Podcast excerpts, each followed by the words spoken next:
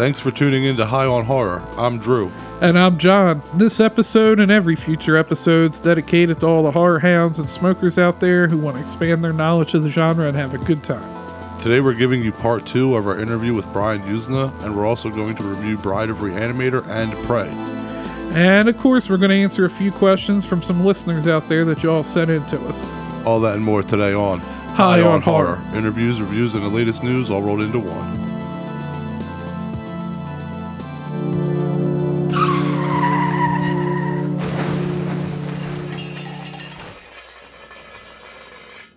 All right, we got a big show ahead of us here today, so we got to start it off right by getting toasted. It's time for Strain Wreck, the segment of our show where we discuss which strain we're getting wrecked on in each episode.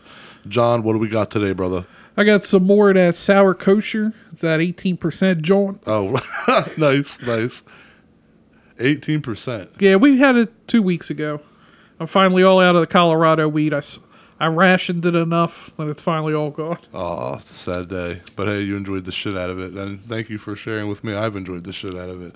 Um, so, the current event that we're talking about this week while we smoke is Prey.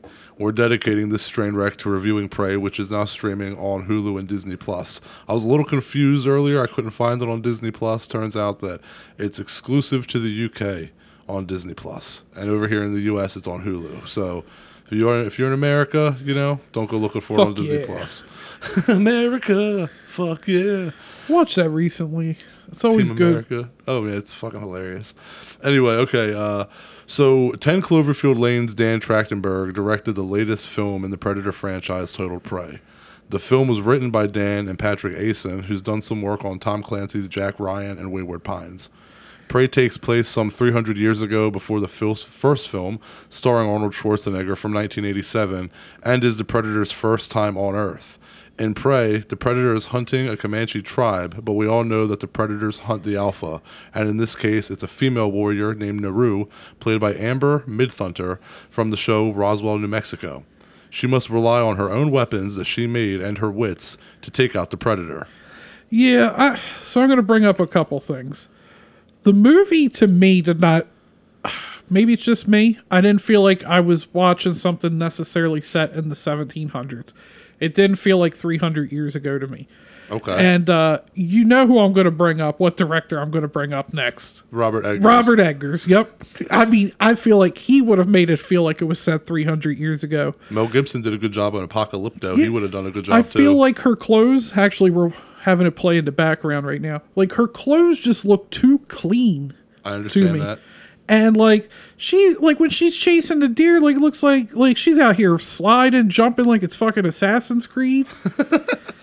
and the Comanche, like I don't know if there was a specific reason. I but like like Comanche women, there's there were no warriors. Like I don't want to come off as sexist, but like it's just a fact. They were in charge of the domicile and taking care of kids. Yep. But there's so many other tribes that had female warriors that like they could have used. There's uh the Dahomey Amazons were like frontline soldiers for the kingdom of Dahomey in West Africa. I mean, and they were even a contemporary to the Comanches at this time in Africa. Like I just feel like I don't I don't like like like they could have picked a tribe that was actually represented in that way. Like I even tried to do research on like any Comanche like female warriors and there was like nothing. And they said that like when the Comanches would raid other tribes, they would take the women as slaves and stuff. So like I don't think they're they were not progressive, that's for sure. Well, I don't think that. Uh, I'm not saying that this movie doesn't acknowledge it. I think that what you're saying is kind of the point of the movie that a woman can be a warrior, and we'll get to that later. That's in I my, guess. I'll get to that. I'll get to that later. Not that I think that that's the way it should have gone or anything. But um, did you have something else you wanted to? I don't know if I should save it for later, talk about the French. Do you want me to wait or Yeah, just wait one more. Just wait one second. Okay. Okay. All right. Uh, so the Predator is played by Dan DiLiegro. I hope I'm saying that right. Who- Predator looks awesome. Yeah, and uh, he does a lot of roles in which he's under latex and heavy makeup. He's a former basketball player who played eight seasons for teams in Italy and Israel. He's a big guy at six foot nine, but that's still a little small compared to Kevin Peter Hall, who played Jungle Hunter and City Hunter Predator in the first two films, who stood at seven foot two. Yeah, I, it's it's a it's an older predator. It's a younger one. So well, I mean, not like age wise, but just like a younger version of the Predator. So Yeah. maybe that's why he's not seven feet. Maybe, yeah, like maybe, yeah, that could be. And uh, well, the predator in Prey is called feral predator, and like you said, John, he is badass looking. And uh, Dan Trachtenberg uh, wanted the creature to be leaner and meaner, and wanted to show more of the creature in regards to what armor it wears and whatnot. Feral predator has thin dreads and a bone biomask, but no plasma caster. The predator's shoulder gun isn't in this film because it'd be too unfair of a fight, and to show how this predator comes from before the invention of the plasma caster. His weapons are more primitive but still high tech. Will the Predator's first hunt on Earth be a successful one, or will the Comanche warrior make the Predator the prey? Okay, I'll jump in here. I was another thing I wanted to say was they chose the French to kind of be like another antagonist, Yeah, but like of the European settlements, like colonists, like they respected the natives, they treated them like humans, and like the natives in turn treated the French like friends. Like more intermarriage happened between the French settlers and natives than the natives with any other European settlement. Like No they could have easily picked the English. I mean, we all know how bad that is. I don't know if maybe they just wanted to change it up. So um, I appreciate the history lesson you're giving us on this. This is pretty Maybe, interesting. maybe maybe that's what's bothering me too much is like the history part. And I'm like, well, this is bullshit. like I said, the Comanche, you know, war, female warrior, I could understand as being like, you know, oh yeah, she's the Yeah. first, like she's, a, you know, like they're trying to make like a woman tough and like you know say that women can fight, and I'm not saying they can't, but you know what I'm saying that they're, they're trying to make a point that, oh, you know, like she's the tough one, she's the one that stood up and could do it when they said nobody, you know, women did do it, but But she also does get like those Rey from Star Wars, Star Wars, Star Wars, where like, man, she's this quick of a learner. Yeah, yeah, and uh, that's what you know. I was gonna say. Um, so my opinion of the film is uh, the action scenes are incredible and uh, violent, exactly what you want from a Predator film. Oh yeah, I mean, yeah, the fucking blood and gore is top notch. And uh, the best scene for me is when we see the Predator taking on a group of French voyagers, as you just discussed. Those French voyagers, they get fucking massacred. We see the Predator like we've never seen him in action before. That And- shield is badass. he, he- yeah, he's just taking on so many foes at once.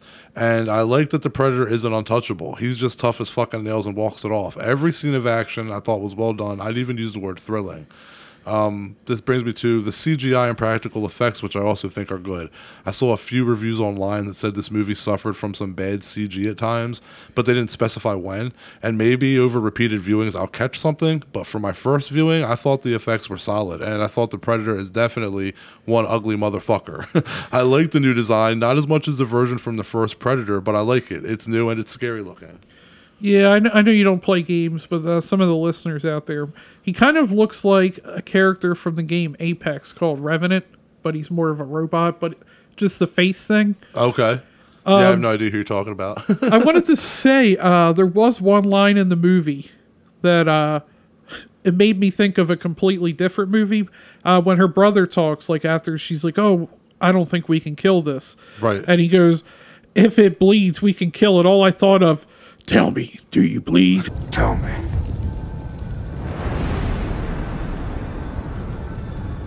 Do you bleed? ben Affleck. As soon as he said that, man, it just took me to Batman versus Superman, like right away. Um, I will say there was one scene that I just thought was super cheesy. okay. It looks cool, but just like as it happens, is you see that ant crawling on the predator. Yeah. Because he, and then the rat grabs the ant and he's eating it. Yeah. Then the snake comes up. Yeah. It's like a whole food chain thing. And Exactly. Then like, Prey the snake predator comes up and then the on prey. predator kills the snake. I was like, that was a little, that was a little too over the top. I liked it. That I, I like. I didn't mind that one. I definitely liked it. I, uh, I I thought the snake thing was pretty cool. And uh also, I was talking about how her clothes are clean. Yeah. Tell me how she how she's stuck in that mud comes out and just puts some water and like yeah, she looks super clean. I know. I, I definitely agree. Like again, that's gonna come. I'll I'll get to it in my final verdict. But uh, her um, I feel that like she overall was just too, like they tried to just keep her too pretty and clean the whole time. Like she didn't get dirty and messy enough. She just was like I don't know if it was contractual because she didn't want to get dirty and like or if that was just like the way they wanted her in the film. But like I don't like how she's kind of in a way idolized where it's like she can't be dirty or blemished. Like she's always perfect looking. I mean, like she at the end be. of the movie, she definitely should be dirty as hell. You know, like I agree with you 100. percent And, and she I didn't see no soap or nothing with her washing those clothes. So Yeah. that's a lot of mud to get out. It's And they sev- dried pretty fucking quick too. And it's the 1700s, so like you don't have like running water. well, uh, yeah, and uh, I mean, she gets dirty at the end, but that's to be expected and like yeah, like in movies like this yeah. for sure. And uh, my one last complaint I gotta say is at one point in the movie, uh, how does he not know? I think it's the French. We talked about the French. How does he not know the one leg guy's alive? Like he's got heat vision. Oh no, because she gives him the orange flowers that cool his blood. Uh, well, so that's why he no. didn't know. And then he, yeah, It's gonna cool your blood that much? I call bullshit. I mean, it worked on her too. That's why he doesn't see her. You know, like towards the end. he of the also film. sexist, but no, oh, here but come uh, them annoying French dudes. you're not going to hear any. Uh, I mean, you're not going to hear about any Oscar noms from these performances. There's nothing No. great in any of the acting. It's it's it's good enough to not complain about. Uh, Nothing stands out in a good way or bad. Uh, the Predators form the Predators performance was fantastic though. Dan DiLiegro fucking killed it. Um, I really like how we saw the Predator by himself hunting animals. The scene where he fights the wolf is awesome. The uh, the bear scene is so much more than what was shown in the trailer. That was not ruined by the trailer. Trust me. The scene that scene is fucking awesome. Okay. the bear. How the fuck is she going to outrun a goddamn bear? Them things can run like 38 miles an hour. She isn't get, not getting away from that bear. It's catching her and mauling the fuck out of her. Uh, it's gonna. Uh, What? yeah, the, Revenant. We all saw what happened to Leo in the Revenant. Bear I- rape. I still think it's funny people say it's bear rape. It's not. He totally is getting ripped apart by its claws. But anyway, uh, I didn't expect the predator to uh, take the bear on in a fight like that. The predator, you know, the, the this predator film did what other predator films in the past have failed at, and that's making it goddamn suspenseful. So suspenseful that at every turn, I was worrying or wondering: is the predator watching them, like in his invisible creeper mode? You know, like his Invisible presence, creeper mode. His presence is felt in every scene. Once you see him land on Earth, you're always wondering: is he there watching? And the pace of the uh, and the pace and the plot moves along quickly, but not too quickly. We get the character development and character growth of Naru, so that the end fight scene is set up without a fault. Um, the music by Sarah Schachner. I hope I'm pronouncing that properly. Uh, it's great. It's a great compliment to the film. She scored a lot of uh, games and stuff like Call of Duty and Assassin's Creed, so she really knows how to put on an epic score. all right, so let me talk to you now. I'll tell you all my complaint about the film. As I Oh, one more out. thing about the bear scene. Okay, yeah, go ahead. I wanted to say I did not expect the predator to get kind of fucked up by the bear as Right. well. I just expected him to just run through the bear, but he kind of gets he kind of gets stomped out there a little bit. yeah, he actually gets taken down. The the bear kind of khabibs him for a bit. Bibs him. um, But uh, my, yeah, so my biggest complaint is a spoiler. Um, I'm not trying to do too many spoilers on this review because this is such a fresh movie, but uh, I won't go too, in, too much into detail. But um, I would have liked this movie a lot more if Naru took a lot more damage than she does in the final fight. The lack of damage that she takes literally made me take an entire point off of my rating for this movie. If she was limping and covered in blood like Arnold or Danny Glover were, Danny Glover were, battle worn from the fight, I'd have given this movie a solid 8.5. I mean, those guys, those guys win, but they get the shit beat out of them. Like they, they are barely alive. And uh, I feel like due to today's movies being social commentaries and pushing agendas, that they made her too untouchable. And not only did that make it unrealistic, but it took me out of it. I felt that they were just trying to make her a hero instead of trying to make her just barely survive the fight, which is the way it should have went. They wanted a female protagonist to be a complete badass, and they they totally overdid it. Um, she should not have walked away from the fight in the condition that she did. Overall, it's the best Predator film since the first, but it's still a drop from how good the first one was. I give this a 7.5 out of 10. Alexa Woods was more badass than Naru. AVP. Oh, yeah, for sure. Um, Yeah, I didn't like this movie. you didn't like it? I, I figured you would have figured I was going this way with as many complaints as I've had No, about. no, no, no. I thought that No, was. the most success, suspenseful part for me was is this over? Oh, damn. Like- really? I'm going like sub four on this. Like I did not like it. Are you all. serious? I I would say I like it more than the Scream. I don't know what I rated Scream. I So I, think you gave Scream a uh, six. Really? Did Yeah. I? Yeah. Well, I like this better than Scream, but I did. I did not care for this. I was excited. Wow, I, th- I, I thought that you were gonna. I Okay, I'm thought- surprised. I'm glad Yeah. that you didn't tell me before we recorded. Yeah, I talked to Josh. He's. I'm gonna, I'm gonna, I'm gonna give out Josh's info on this here. He said he turned it off in the first 15 minutes. he said he fine. didn't make it through. That's fine. He's a, he's a fan of that. said, dude. He's a "Fucking fan thing of the, sucks." of the original uh, David Lynch Dune, though, and that movie's pretty unbearable unless you're a fan of the book. Damn, he so gonna edit that part right. out. It's all right, Josh. gonna- I get you. I get you. Josh gonna edit that out. It's just gonna end with uh with me saying that Josh thought it sucked. Maybe if the yeah, maybe if the predator jumped on some sandworms, it would have been all right. You know. No, I'm just fucking. Bolivian bloodworms. what? anyway, that's crazy. You didn't like the movie. I wanted to like it, but no, I would. I, I mean, there's been some bad Predator movies as well, but one and two are probably my my top two, Okay. Um, and Alien versus Predator. I would take I mean, that Alien over. versus Predator is pretty solid. Well, you. I mean, I'm not. I wasn't counting them. If we're counting the Alien versus Predators, and I mean, that I would rank both of those probably over this. Yeah, I mean, there was a lot of cool stuff, but I just feel like, like I said, I didn't feel like it was. I just feel like they said it was the 1700s. Like, I I don't know. Like, I just felt like it was a Predator movie. Like, why all this like pressing on the Comanches? Like, obviously they had Coman. I don't know. It just I I, I didn't connect with it. Okay, that's totally. That's that's understandable. But the Let's- funny thing is, after I had my opinion, I said, "Let me go read the reviews." Figuring, figuring, oh, it's a Predator movie. It always gets hate. No, this one's this one's beloved. I'm like, like oh, I guess I'm the 96 on Rotten asshole on this Tomatoes. one, huh? Yeah, it's like a 96 on Rotten Tomatoes. You wrong on this one. Yeah, I'm the asshole on this one. But uh, you never said what your rating was. You never said. You I'm gonna go with a three point four. A three. Is that a joke or you dead serious? I'm dead serious, a dude. I did not like this uh, movie. Wow. Okay. I couldn't wait for it to be over. Damn. So you didn't enjoy any of the action scenes with the predator. You I didn't enjoy- That's why it's a three point four. And all Oh, so of so all the, so you enjoyed the predator of the movie, but like Yeah, everything that else. was it. Okay.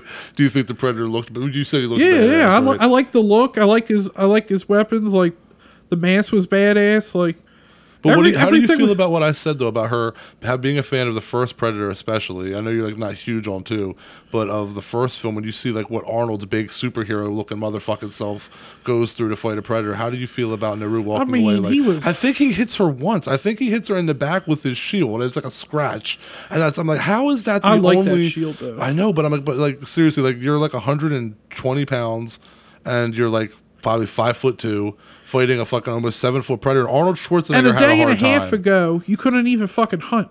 That's what That's I'm saying. my point. So like, there's just shit. she should have been like, if it would have been so much more believable if she was just like limping her way up that hill, like Right, the Shawn like- Michaels limp. It's just like she's just you know, the two walked away a little scot free, and it's just a little.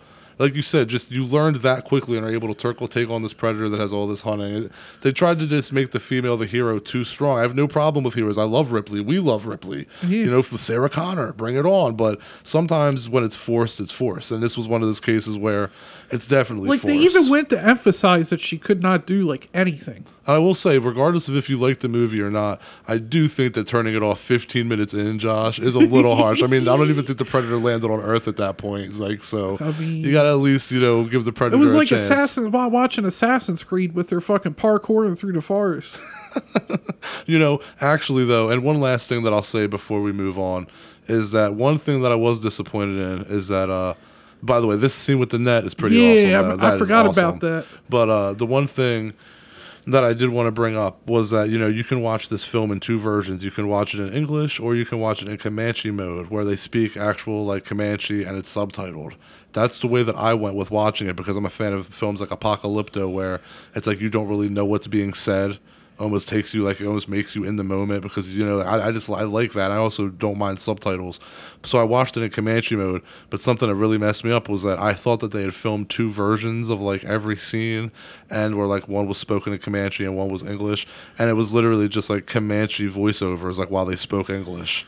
So I was kind Oh, of so like that. That was yeah. kind of whack. I thought they went I- authentic with it and like were like making I was wondering Comanche. that they didn't. because I wanted to watch the Comanche version, but it was kind of a waste because I thought maybe I I thought maybe it just wasn't available on Hulu because I didn't know it was a separate one you had to click on. I went to the audio and I was like, "There's only English," and I was wondering when watching that, I'm like, so it definitely matches up to them speaking in English. So that's weird. I would figure that they would have. Re- recorded in, scenes, in? Comanche. Well, like e- even if you were just going to do one, that they would have recorded in Comanche and had the English dub. Right. And uh, yeah, so I'm watching them basically move their mouths in English as uh you know this Comanche voiceover. It was just you're watching somebody voice over Comanche in Comanche, so it's not really worth it. It kind of took me out of it. I wish that they were speaking it. That would have been even more authentic. But I feel that a lot of the movie, I feel like a lot of the complaints that we have, uh, like you saying about the 1700s, I totally get it. It's definitely not no Robert Eggers fucking period piece. Um, but I feel that like all these things are, and uh, uh, the clothes you can't explain away. They should have been dirty. But the scenery, I'm gonna say, is probably budget. I mean, we've had so many failed Predator movies, and this one going extremely to uh, going going exclusively to streaming. I feel that they were like you know. Like I feel I don't know I didn't actually look up the budget on this one but I feel that this was probably a tighter budget for a monster movie so they were like really struggling to probably that's probably why it doesn't look like the real 1700s do I feel like that was budgetary but I mean still you got to watch you know your ambitions you know your ambitions can't outweigh what you can put out I mean, like just dirty to clothes up a little bit. Like her clothes are always like pristine. Yeah, yeah, yeah. So, all right. Well, I guess uh, that's our review for Prey. Uh, got a seven point five from me and a fucking Three point four. three point four from John, and it solely goes to Dane DiLiegro's Predator performance. yeah. So Dane, no, you were that good, dog. you single handedly got this movie a three point four. All right, man. What do you got going on in horror history this week? Horror hiss. This week in horror history. I just Oh, wanted to say that. oh, that. damn, just gonna cut me off for a Sorry. start horror hiss, huh? I just wanted to say that most days I like to say a little something about all the movies that celebrate anniversaries, but I won't this week because there's too many. So go ahead, dude. Just crank them out. Just crank them out. Crank it hog. Get that slapping toy. Just stop. Just stop. Just go. All right. Oh, man. August 9th, 1959, we have Amanda Bearse. Uh, probably one of the nicest people I've met at Monster Mania. Yeah, that's just tomorrow, the day after this episode airs. Happy birthday, Amanda. And she's in the best vampire movie ever. So. Second, Well, but uh, best, she's but anyway, she's awesome, and she's also she one. played the annoying neighbor Marcy Darcy on Married with Children. Yeah, that's a good Um, show, but uh, best vampire movie. Moving on to August 11th, 1947, we have Second, we have uh, director uh, Stuart Gordon, a frequent collaborator with Brian Yuzna. That's right. Yeah, three days before my birthday, Stuart Gordon's. That's pretty cool. Perfect for this episode too. And uh, Gates of Hell, aka City of the Living Dead from 1980, that's turning 42. Classic Fulci. Nightmare on Elm Street 5, The Dream Child from 1989, that's turning 33. Only good thing from that uh, was the uh, Power Glove scene. Uh, Your fiance is gonna be pissed. I mean, Nicole. she knows it's terrible. I think actually Freddy's Dead is her favorite. Oh, her favorite? I, I thought she tolerated it. It's Actually, I got actually my fault. Uh, when I always bring it up, she's like, "Oh yeah, that one's my favorite. Is New Nightmare." Okay, so you can, if you can tolerate part five, you know, if you can tolerate fucking part five at six, then I mean that's cool. But if they're your favorites, then we got we got to talk. Uh, from 1960, Black Sunday, turning 62. Classic, From 1977, Suspiria, turning 45. best Argento film ever. Cujo from 1983, turning 39. Like, there's just a bunch of damn good movies. I know it's crazy. Sometimes we always say this horror hiss. Sometimes it's just like two movies. Yeah, it's like crazy. They're not good. If we wanted to put They're a just- five-hour episode, we could talk about all these movies right now. Sometimes it's just you only list them because they're known. Yeah, right. necessarily good. Right, and the funny thing is, what that what if we did that one time? We're like, we're just going to talk about all the movies in horror history, and then just be like, well, that's three hours. That's today's episode. we'll give you another episode. Oh. anyway, sorry, Yeah. Anyway, Skeleton Key from 2005. That's turning 17. it's a good movie. Turning 12. I Saw the Devil from 2010. Another good movie. Turning 40 years old. 1982. Friday the 13th, Part 3. Straight forty. Straight 40. 1992, Brain Dead, aka Dead Alive, yeah. turning 30. Uh, not a good Friday the 13th movie from 1993, turning 29. Jason Goes to Hell, the final Friday. He said, not a good It's Jason movie. not a good one. Agreed. And uh, the last one here, I mean, why not mention this one from 2004, turning 18? It's now legal. Alien versus Predator. Dude, how crazy is it that it's 18 years old? I remember buying the trade, not the trade, no, I'm not talking a comic book, not a trade paperback. I remember buying the paperback novel in fucking uh, Barnes and Noble in the Christiana Mall. It had a white cover with the Predator and the alien on the cover. I remember buying the book being, and I'm like, 18 years ago? Like, I feel so fucking old. I remember, dude. yeah, Kenny and I were, Kenny and I saw that like back in high school. See it in the theaters? Yeah. Sweet. I saw it on my birthday for theater in the theaters, yeah. Yeah, so uh, this week, there's a lot of good shit. Well, wait. Uh, I also had to hit you with this. Uh, King Kong versus Godzilla Jesus. came out in 1962 this week. Uh, it's turning 60 years old. So had to hit you with that one. Can't forget my Godzilla Of course, Godzilla. hater. Anyway, I think uh, now it's time to get into PPA. Puff Puff Ass, the segment of our show where we answer questions that you guys send us via social media at High on Horror 420, email at High on Horror 420 at gmail.com, or our website, highonhorror.com. Yo, man. Puff, puff, pass. Okay, uh, this question comes from my wife Sam. Actually, uh, she asked uh, me a question, and I wanted to bring it to you as well, John. I thought I'd bring it to the table here. Uh, she asked, "What is uh, my favorite way for a vampire to die in movies?" So that's the question. What is your favorite way for a vampire to die in movies? I.e., turn to ass, turn to ass, really? turn to ash, Turn to ass. Turn to I want to see this movie. turn to goo, or what? Uh, my- Gianna probably in that one. Oh God. Uh, okay, my answer is that uh, I usually just like it when people turn back into humans, like in the Lost Boys. Like uh, same as like with werewolves, like in Silver Bullet and American Werewolf in London. At the end, the beast just kind of turns back into human. So that's my answer. I like to keep it classic. I mean, I talked about it when we talked about the greatest vampire movie ever, Fright Night. I like to see that motherfucker burn up. I want to see a clever way that they get tricked in to fucking being in the sunlight and then the motherfuckers melt.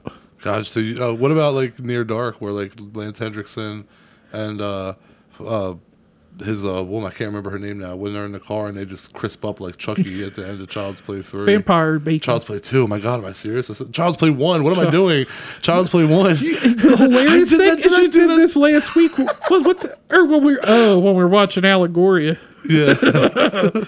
that movie. But uh, yeah, you made a reference and that same shit happened. like, like I, I try to make a reference. You got down to Child's Play 2, and then, like, you realized it right as I was saying it, where I'm like, wait, don't you mean the original Child? You're like, yeah.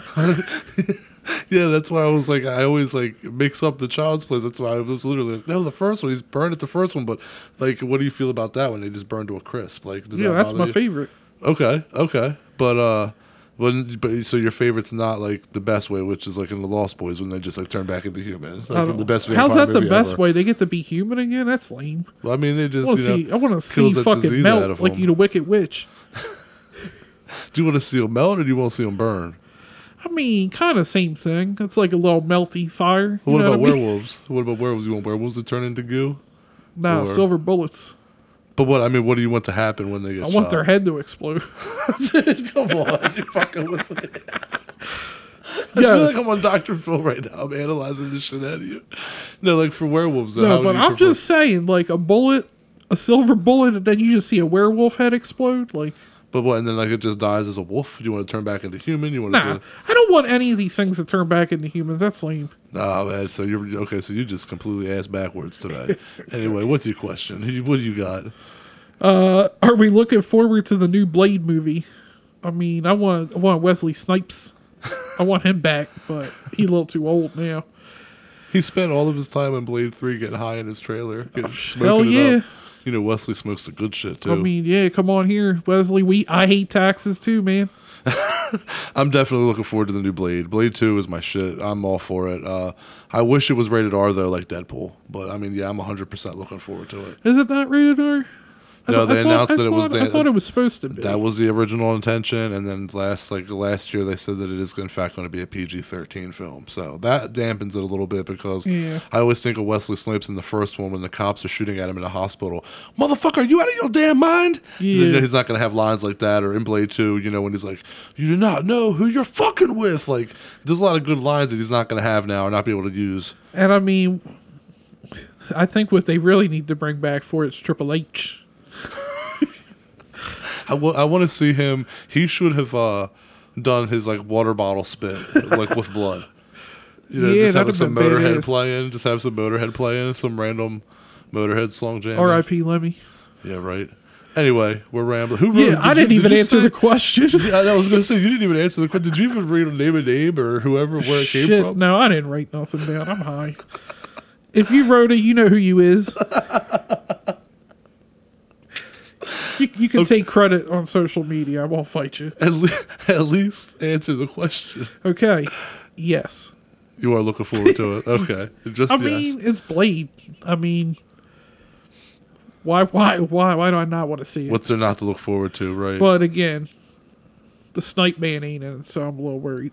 Well, they wanted him to originally play Dracula, and then I guess along with the rating shift from a R to PG thirteen, it's like now Wesley Snipes isn't going to play Dracula. Now fucking Homelander from uh, I can't the dude I can't think of his name. Oh, Jeffree Star. Yeah, he's the- wait, I don't think that's right. Is it? No, I no. You know I what? think Jeffree Star I'm is just gonna somebody. say Homelander. The, uh, it's really unprofessional of me, but I don't know the guy's name like that. That dude that plays that Homelander, John He's supposed to be playing Dracula now. Anthony Starr. Yeah, we wait. Who- who you did I said say? Jeremy or Jeffree Star, and I agree Who- with you. Like, yeah, Who is Jeffree Star? I feel. Never mind. We'll okay.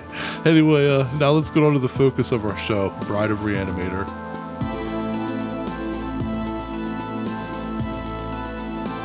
Our guest today, Brian Yuzna, took the helm on directing the sequel to the legendary Reanimator. Bride of Reanimator came as part of a two picture deal that Brian had made, with the idea that if his film Society underperformed, that he'd do a sequel to Reanimator.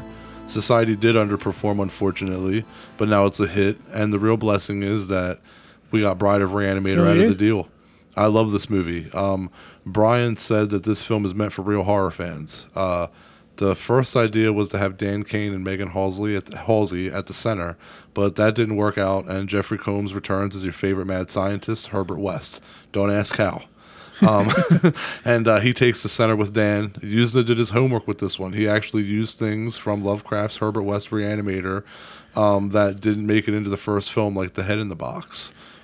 And uh, veteran actor Claude Earl Jones joins the cast. he related cast. to James Earl? Uh, he, I don't know. That, that's something actually to look into. Um, but uh, yeah, he joins the cast. Uh, this one, along with Halloween 4's Kathleen Kinmont. Oh, we know who Kelly Meeker is.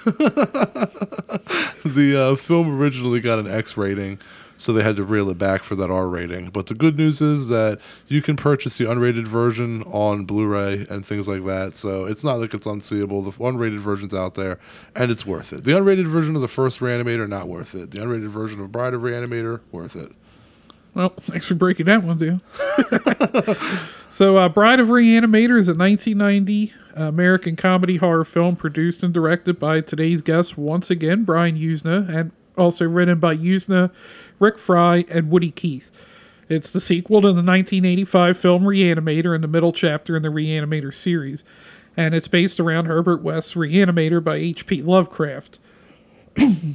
Uh, the plot of Bride of uh, Reanimator roughly follows episode 5, The Horrors from the Shadows, and 6, The Tomb Legends of Lovecraft's story, and it follows Herbert West and Dan Cain as they attempt to create a living woman from dead tissue. The film stars Bruce Abbott, Claude Earl Jones, Fabio Udenio, David Gale, Kathleen Kinma, and of course Jeffrey Combs as Herbert West. And it was also followed with a sequel, Beyond Reanimator, released in 2003. Brian Yuzna did that one as well. And uh, I believe you can pick that. Well, you can pick them all up uh, on Vudu. I've seen them all on there. Oh yeah, they're they're well they're all well received. And uh, I think Vestron Video, uh, they're not paying us, but I'm gonna name drop them anyway. But Vestron Video released uh, Beyond Reanimator on Blu-ray, and I think Arrow Video did as well. And uh, our story picks up eight months after our boys Herbert West and Dan Kane wreck shit at Miskatonic University. and uh, they find themselves as medics in smack dab in the middle of the Peruvian Civil War. Uh, do you know that conflict's still ongoing to this day? No, that's crazy. Here, I'm, I'm going to give you a little knowledge note, some more history for you. Okay. Uh, the internal conflict in Peru is an ongoing arms conflict between the government of Peru and the Maoist guerrilla group Shining Path. That's a pretty badass name. Yeah, it is. Uh, I I don't probably agree with the shit they're doing, but I like the name. The conflict uh, began on May 17th, 1980, and from 1982 to 1997, uh, the Tupac Amaru revolutionary movement waged its own insurgency as the Marxist Leninist rival to the Shining Path. There's been about approximately 50,000 to 70,000 deaths. Oh, It's the bloodiest war in Peruvian history since the Europeans colonized the country. oh shit.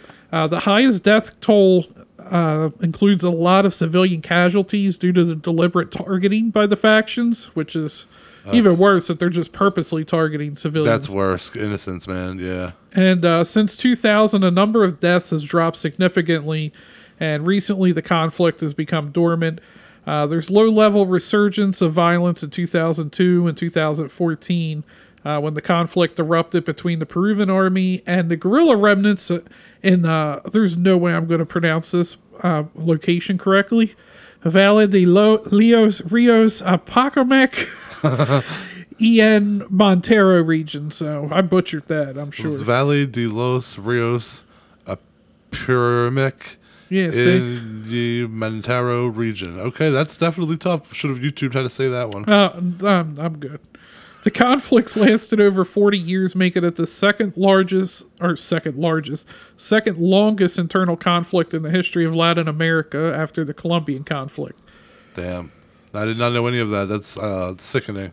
And uh, so, getting back to our story at hand here, uh, the chaos of battle, and with plenty of bodies to work with, uh, they're free to experiment with West's reagent, reanimation eight reagent. That's a fucking mouthful to get out.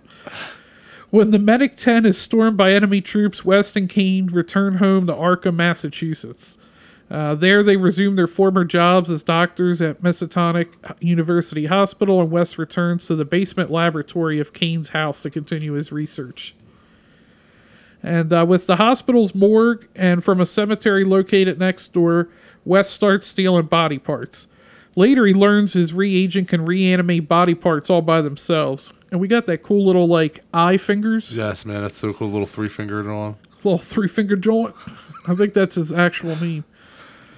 Uh, he, we should have asked Brian Eustace if that was the official name.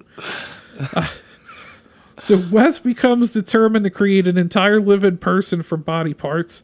Uh, West discovers the heart of Megan Hazley, Cain's Halsey. fian- Oh, you said Hazley. It's Did I say Hazley? Yeah. I did say Hazley. Halsley, damn. Cain's fiance in the hospital morgue. Uh, with the promise to use her heart to reanimate a new Megan, West convinced Cain to help him with his project. Of course. Yeah, and uh, like I I like how it's. Wouldn't you think more the brain would make the person than than necessarily the heart? I don't know. That's not how it worked in Frankenhooker. well, if, you if you're by that basing your life around Frankenhooker, I guess I guess you're right. Anything goes. Also stored in the morgue is the rest of the evidence from the Miskatonic massacre inside. Pathologist Dr. Wilbur Graves discovers a vial of West reagent and the severed head of Dr. Carl Hill. and uh, he uses the reagent to reanimate Hill's head. that uh, It's fucking awesome. I love that. And then I'm uh, glad we, Hill's back as a villain for sure. yeah, I mean it's nice to have him back, even if he's just literally a head. Everybody says that he was like the sweetest guy in real life, and that's what's funny. Those guys always play the sweetest guys, and women for that matter, always play the biggest assholes on screen, and they're super nice in real life. It's funny how that works. Oh, well, we've talked about this to a different movie, but uh, uh, Danny McBride always has the like reputation, like from the characters he plays, of just being an asshole. But Yep. like on the set of This Is the End, he was the one like making peace with everybody, Right, like right. reminding everybody they're still friends. I know. Yeah, that's yeah, exactly. Also, I think I feel like with a lot of the stuff for Halloween, where, where we've seen him talk, I feel like people have got to like maybe know him a little more. That he's not just fucking Kenny Powers, Not that there's any, not that there's anything wrong with And that. the, Kenny uh, Powers was awesome. and the dude from fucking uh, Hot Rod. Oh, uh, I go oh, to man. church every goddamn Sunday. Yeah, fucking. That was, that was my favorite line in, in Hot Rod. I loved Hot Rod. Hot Rod. People did not like that movie. I thought I that movie it. was funny as shit, man. Anyway, Anyway, we're Anyway. not talking about Hot Rod.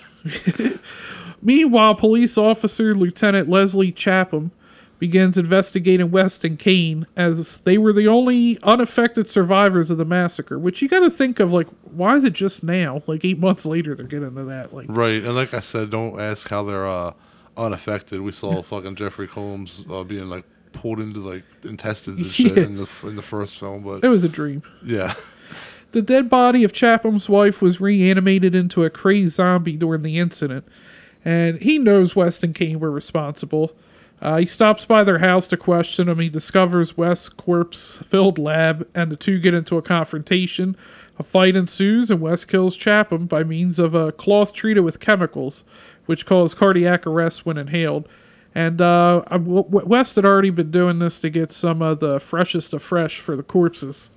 freshest of fresh. Yeah, you need you need fresh samples.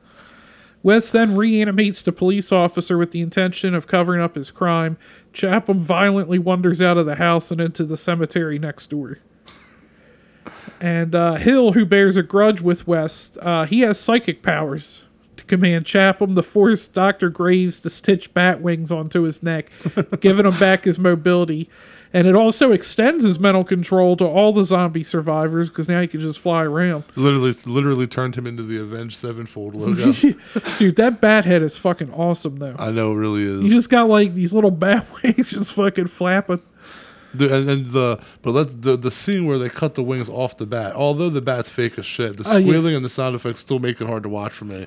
It's not no cannibal holocaust, you know what I mean? but but still, it's it's definitely hard to watch. Even watching a fake bat in that much pain was pretty brutal. Yeah, he cuts through the bat wings pretty quick. That, that's how. Just I- I- that's the thing that makes hell. me go, okay, that's not real because he just swoop. Didn't drug the bat, neither. Just left him there squealing, man. pinned him down. Just fucking brutal. Anyway, Uh, when one of Cain's patients, Gloria, dies, Wes collects the last piece he needs, her head. yeah, I mean, he, he could could have used uh, Hill's head, could have if yeah. But well, I, don't know. That's pretty dead. Maybe maybe maybe he just wanted the he wanted a new brain yeah, maybe who knows? with a complete body Just wanted a pretty face. Yeah, true. For your zombie. But uh with the complete body stitched and wired together, West and Cain inject the reagent into Meg's heart. While waiting for the reagent to take effect, a package is delivered to their house.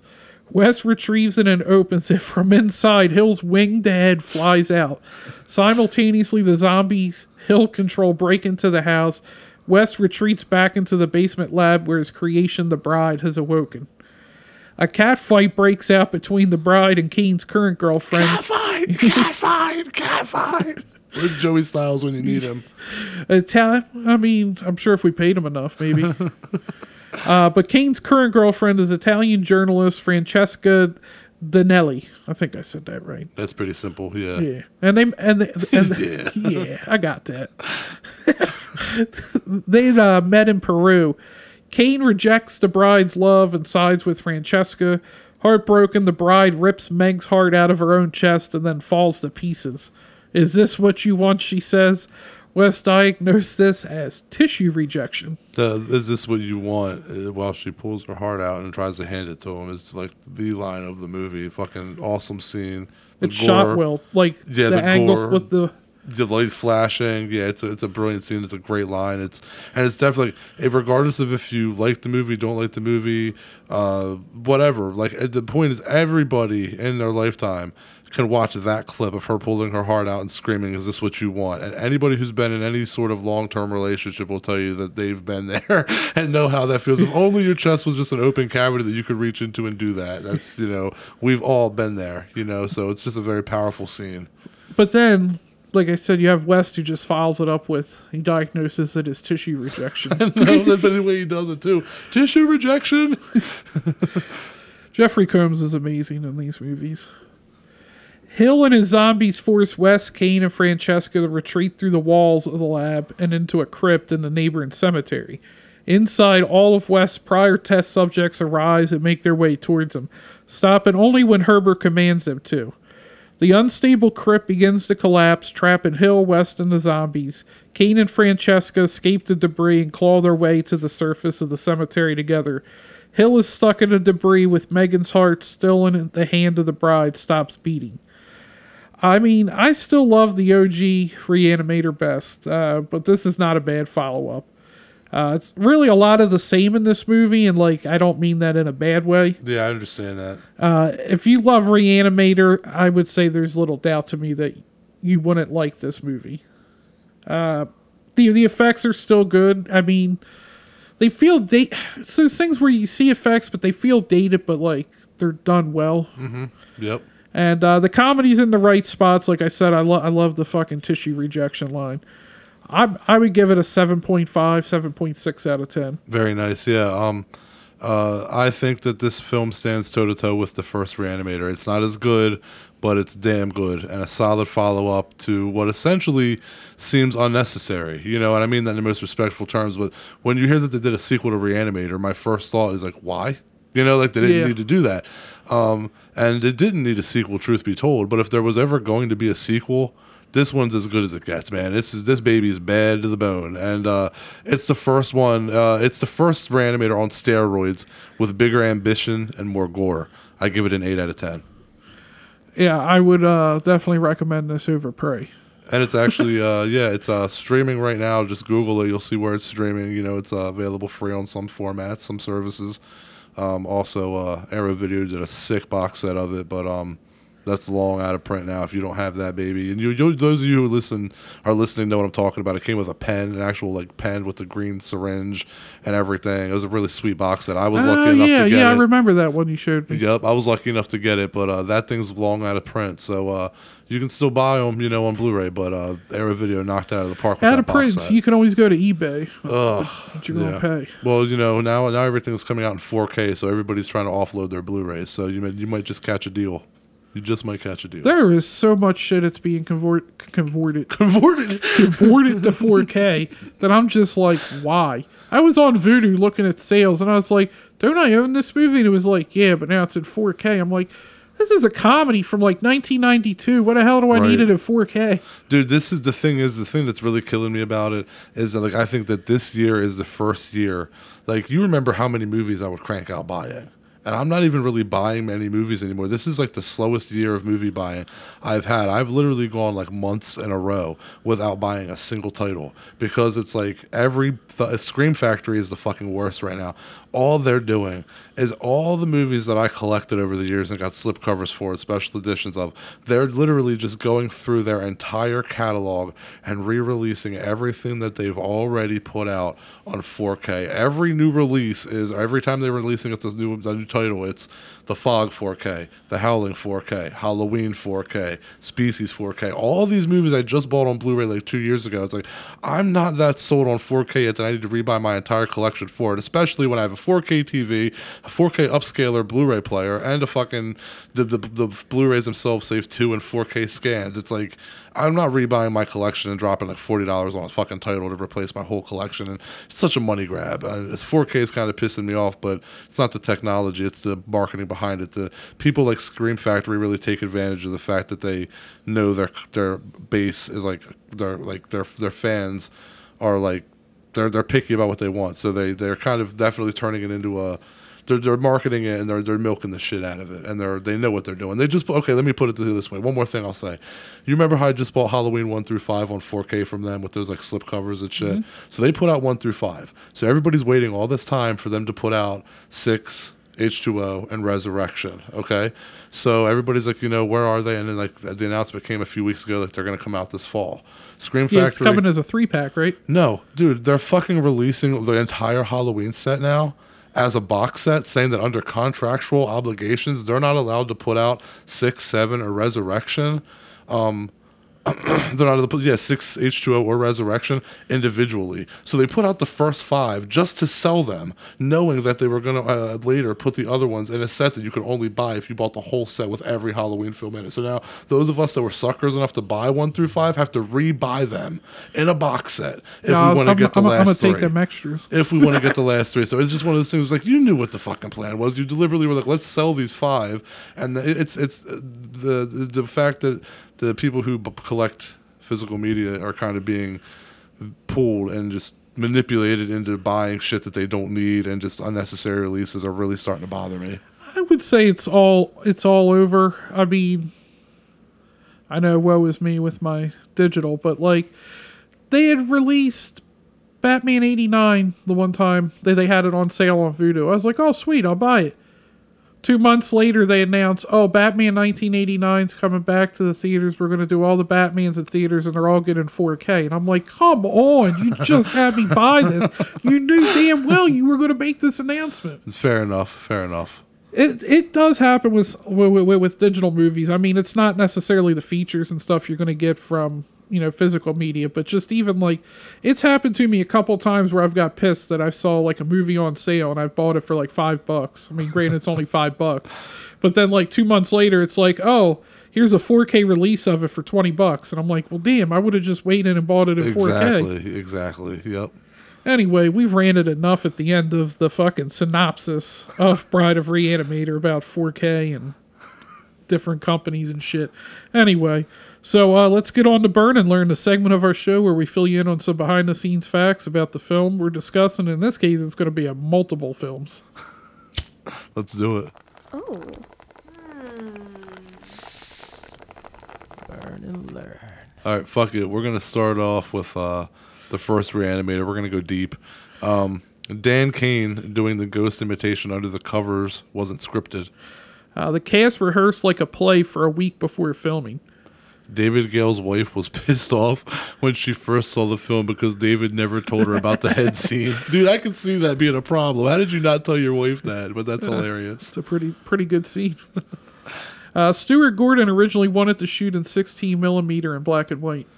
uh, Barbara Crampton was at a convention and someone approached her to have her autograph a photo of the head scene that we just talked about. And she actually asked where the person got it from and got up and went over to the table selling the photos and like fucking snapped and took all the pictures so they couldn't sell them. It's a little, little extra. Moving into Bride of Reanimator, KNB primarily worked on the Bride. Uh, first time applying the makeup took nine hours. They eventually got it down to six. Uh, two hours to get out of the makeup.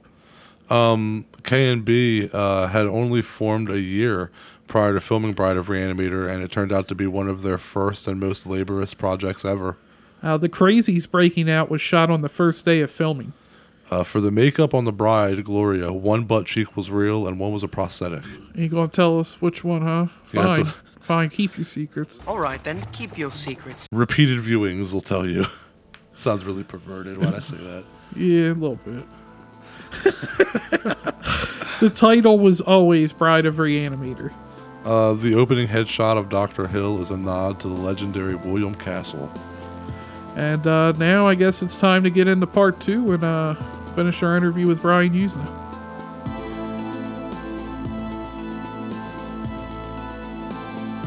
Well, um, uh, you had brought up uh, Ken Foree earlier, and uh, I wanted to, to roll with that real quick because you had also worked with him in From Beyond, and that's one of my all time favorite movies. And I wanted to ask you, um, uh, while you were on, uh, while you were doing From Beyond, you had to film the hospital scenes in the beginning of the film in a rundown studio because Dino De Laurentiis' property was seized and stripped for value. Did you know right then and there that it was going to be a hard movie to make, or you know, were you already conditioned to making hard movies like that on the fly at that point? I don't think From Beyond was a hard movie. Personally, I I think the um, I was still in the adventure of making movies. This that was my third film, um, you know, professional movie. It's an excellent film. I didn't think Reanimator was hard because I signed the checks. I, I answered to nobody. That's the best. You know, nobody could I was the final word, you know, so that made it the best.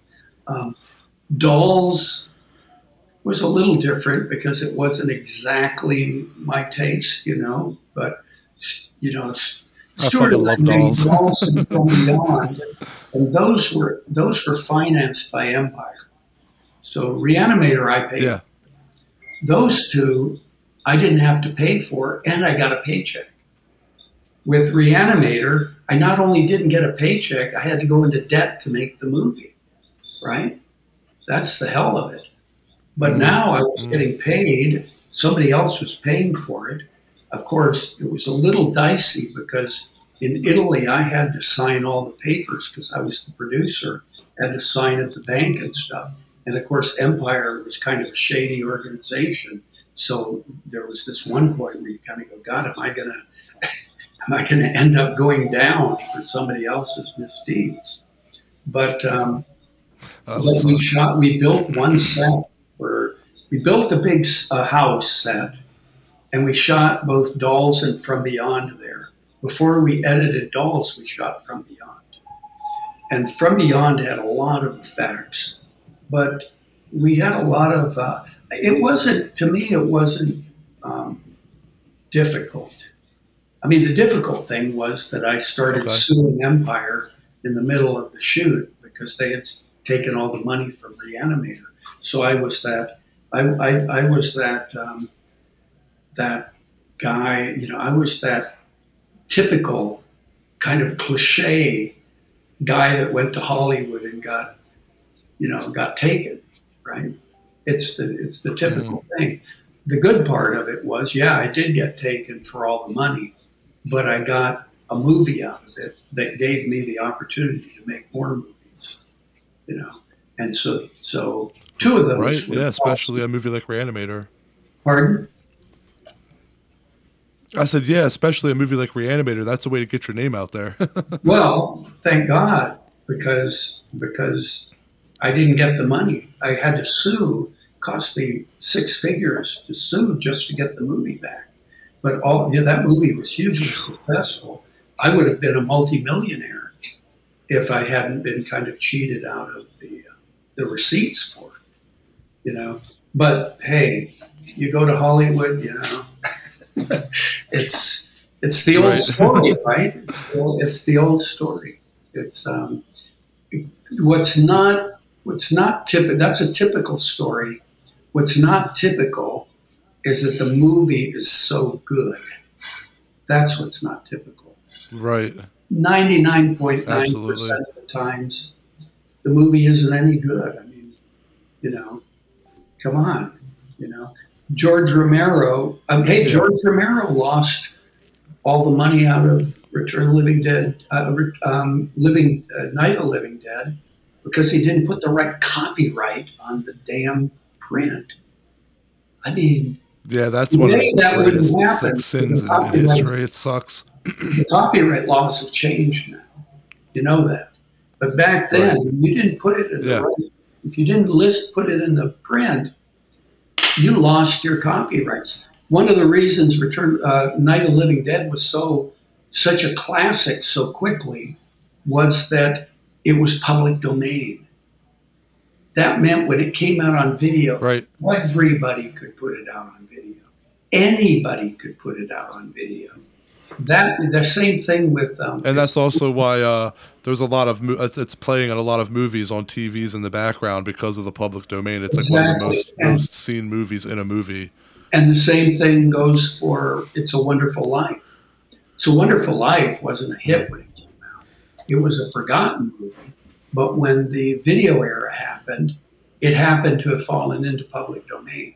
I know about that stuff because when I first came out to LA, the way I made my money the first couple years was I was selling public domain TV shows. I had a couple partners. One was a collector, and the other was a lawyer, copyright lawyer. And I bought an editing system, and um, and we would we, we found out you know the lawyer would go to DC, to Library of Congress Congress and check out all the copyright notices for the TV shows that our partner had collected. And what happened is the TV from the '50s—you've got to renew it after so many years. But nobody ever thought anybody would want to watch those old TV shows. So it costs something, I forget how much, 10 or 20 bucks to renew each episode. It's kind of like they didn't do it. Boom, we sold hmm. 400 hours of this stuff. And we sold it to like Nickelodeon. The Nickelodeon was just starting. So it's public domain and copyright. Now it's all IP, intellectual property, and this and the companies, all the all the entertainment companies now, streaming services, all this, all what they're doing is collecting IPs because that's the value. So if you had an IP, if you got something of value, you know, you can sell it. You know, Right. Absolutely. Um, uh, and from beyond, uh, is it true that Jeffrey Combs's mouth was glued shut from the fixodent on the brain that he ate? So Stuart Gordon did the same thing, so he would glue his mouth shut as well. I never heard that. I'm not saying it's not true, but I never heard. Yeah, it's uh okay. I, that's why I wanted to bring that up because it's one of those stories that I've heard over the years where it was like Jeffrey Combs' mouth was glued shut from I the would hate fixodent, it. So Stuart Gordon was like, "I'll do it. I'll do it too." Oh, well, I, well, I'll tell you what rings true about that is that Stuart would do anything to make an actor do what he told him to. Stuart was somewhat of a dictator on the set. He was a Stuart. Stuart was directing. You know, I, re, I remember his his brother at his um, at his memorial quoted from a report card he had gotten in grammar school. I think it was grammar school. And the ta- teacher said he was very good at directing the other kids in the playground. in other words, telling them what to do, which is what a director is, right? Telling people what to do. So I think Stuart was born to be a director. I was not born to be either a producer, director, or anything. I, I did it because I thought it would be a better than the option. Than the, it looked like a fun, like something that would be fun to do. Um, Stuart, I think was I think he just had one. He had this thing about directing, and even in high school, he and Dennis Paoli um, were in the same high school, and they had a, a acting group, a, a theater group, like a street theater or something, in the high school when he went to the University of Wisconsin with Dennis as well, because they were both from Chicago, um, he um, he got it. He, he said he couldn't get into the mo- into the film um, curriculum, and so he went into the theater curriculum and became a theater director. And then he got famous. Then he did theater when he got out uh, with his wife Carolyn, and he got famous. This was back in the countercultural days, right? This is, you know, before you guys were born, but it was kind of like today where you think the whole country is going to fall apart. But back then, it just meant that if you had long hair, somebody might beat you up for that. You know, if you didn't want to go to Vietnam, it might be fisticuffs, you know. Um, there was a real cultural um, divide. And, um, and Stuart did a, I think this was one of the formative um, experiences of his life. And I say that with the caveat that what the fuck do I know, right? Just from my point of view. Uh, and that was that he did a, a, a uh, play based on Peter Pan, but all the actors were naked. And he got arrested and taken to jail for it, right? Because it was obscene. And I've seen the, the newspaper clippings from that. And I think that, I think that that was such a, such a trip, such a, such a high to be get so much attention for shocking people. And I think Stuart just liked to shock people. And there was this whole us versus them kind of mentality that came out of the 60s. And the us versus them was I mean, believe it or not, there was this idea when I was in, in high school and college where you couldn't trust anybody over 30. I don't know if you've seen Wild in the Streets. You seen that Corman movie? No. If you haven't, No. you better watch it.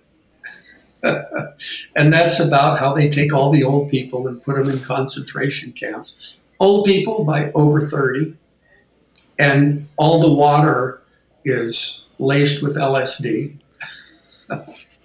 so you got to watch this movie. It's a Corman movie, Wild in the Streets. But anyway, that really reflected the era that you couldn't trust anybody that was over 30. Um, that sounds kind of sad right now, in a way, right? but that's the way people thought. And I think Stuart got got off on the shocking people. And in his theater, I think he learned how to how to direct and how to run a theater. He had a he had his own theater called the Organic Theater in Chicago that was very well respected. And he was the creative director and he did he did plays based on everything from sci-fi to thrillers to anything, comedies. And I think he was he's like a legitimate talent in the theater. He's a legitimate theater director. And he had been doing it for over 10 years when I met him. So his first movie was Reanimator, but he was a professional theater director who liked to shock people, liked to be excessive. And so I think when people saw Reanimator, I think the thing that Reanimator is like a theater play. It's very it has the rhythms and the and the suspension of disbelief that you get from theater. The acting is fantastic. This guy's a real director. You know, we're used to people doing movies and they do a horror, you know, a lot of people do a horror movie because that's the cheap one to do. It's the safe bet. They don't really want to be a horror director and all that. Stuart didn't want to be a horror director, and Dennis has told me this. Dennis Paoli has told me, he says, you know, when we did Reanimator, we could have done any genre in movie, but you wanted to make a horror movie. So we made a horror movie, and it was so successful, we just had to keep making, you know. But Stuart did any kind. He and she, he and Dennis, they did any genre, especially comedy, or they could do. I think he could have done anything. It's just that he did horror, and we made a cheap, cheap movie, which was Reanimator. But who could guess that you could have a first-time director and producer, for that matter, making a cheap horror movie? And of course, we had the advantage that since I called the since I was in charge, I wouldn't even give it to the MPAA, you know, because they would cut everything out that was good. So we went extreme with it. And Stuart wanted to go extreme because he's the guy that did the naked fucking Peter Pan? He wants to shock people, right? And so, Yeah. but I think when people first saw it, because it was on some best ten list for the year, you know, this was this was a movie. I mean, it's a really good movie beyond being a horror movie. It's just really good.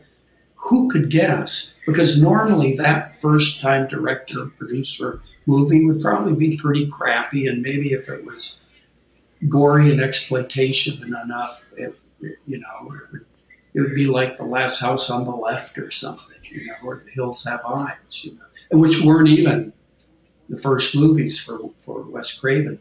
But I don't think anybody was ready to have that kind of masterful direction on just a balls to the wall horror movie. You know, I think it's it's just beyond belief. We got to Dolls and From Beyond. Then people were expecting it, and I think it, they didn't make the same splash. Especially, especially From Beyond, I thought was going to be huge, but ultimately, maybe it would have made a huge splash if it came before Reanimator, but it really didn't. Um, you know, it didn't hit. I guess we thought it was going to hit the mainstream or something because we put in all these monsters and um, sci-fi elements. And uh, talking about Reanimator, is that the film you find people want to talk to you most about? Um, actually, these days, um, I get asked more about society, surprisingly, because for a long time, society was the was the ugly duckling. It was the ugly stepchild. Nobody liked it. Nobody, even my friends, didn't like it. In Europe, they, they did. In Britain, it was actually uh, quite a success. Uh, But back then, we didn't have the internet, so who knows what's going on over there um, Spain, France, Italy. It you know it had a it, it worked kind of, but in like in in England, I made Society and Bride of Reanimator like back to back, so they kind of came out at the same time. In this country, Uh, Reanimate uh, Society was like reviled. I was depressed. It's my first time directing. And Bride of Reanimator won like the Fangoria Chainsaw Award, right? It was like people liked it. In in England, Society was a big release, and it was even got these all these raves at Sight and Sound magazine, which is like this kind of artistic film magazine. Um, and Bride of Reanimator was considered kind of junk. So there you go, right? You never know. And my even my friends here with Stuart would promote Society to his credit. I'm not sure if he really liked it or if he just promoted it because he felt because he you know he's good to his friends. Um, but it was really odd that, and I thought when I did Society, honestly, back then, you would look at Weekly Variety every week. It came in paper. It, would, it was a newspaper, right? And they would always list the top grossing movies. And I, I really thought, I thought, man, Society, people are going to love that movie. It's going to be number one in the country. I really, that's how that's how psychotic I am, or, or you know, I I live in a fantasy world, right? Because I would like to think that my taste is reflected by the popular taste.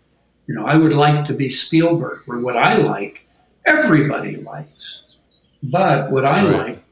like, very few people like. That's, it's a curse, you know, and so it didn't work out. It got just, I remember on the set of, of Bride of Reanimator, like the second or third day shooting, I was with Woody Keith, who had been the writer of Society and also of Bride of Reanimator. We got the Variety review, and it just scathing. It was just so, it was like almost personally insulting, you know?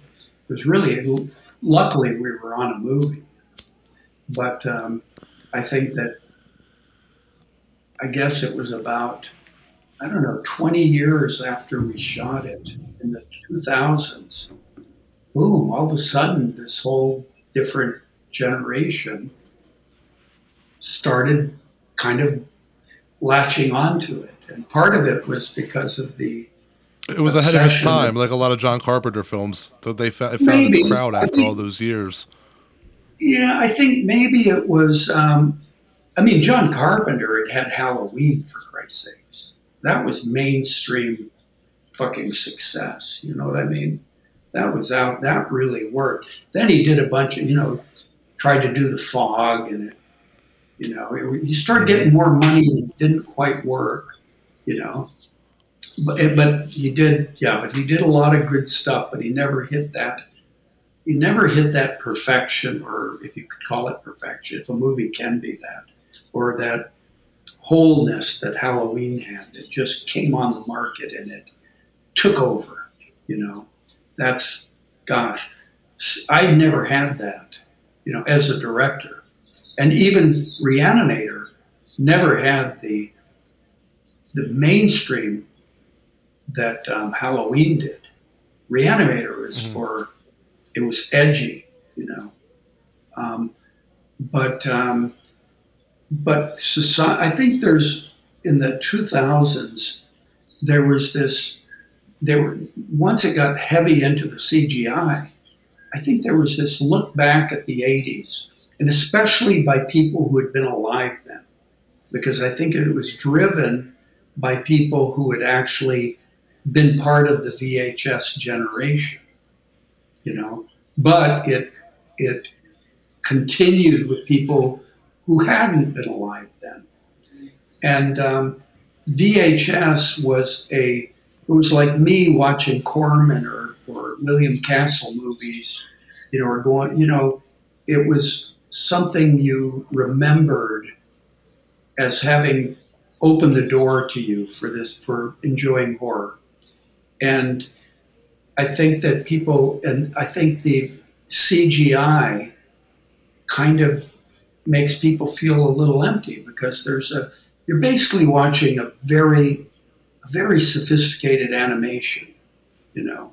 And there's something about puppets, which is what rubber effects are, you know, mechanical and makeup Right. effects. They're they're puppets.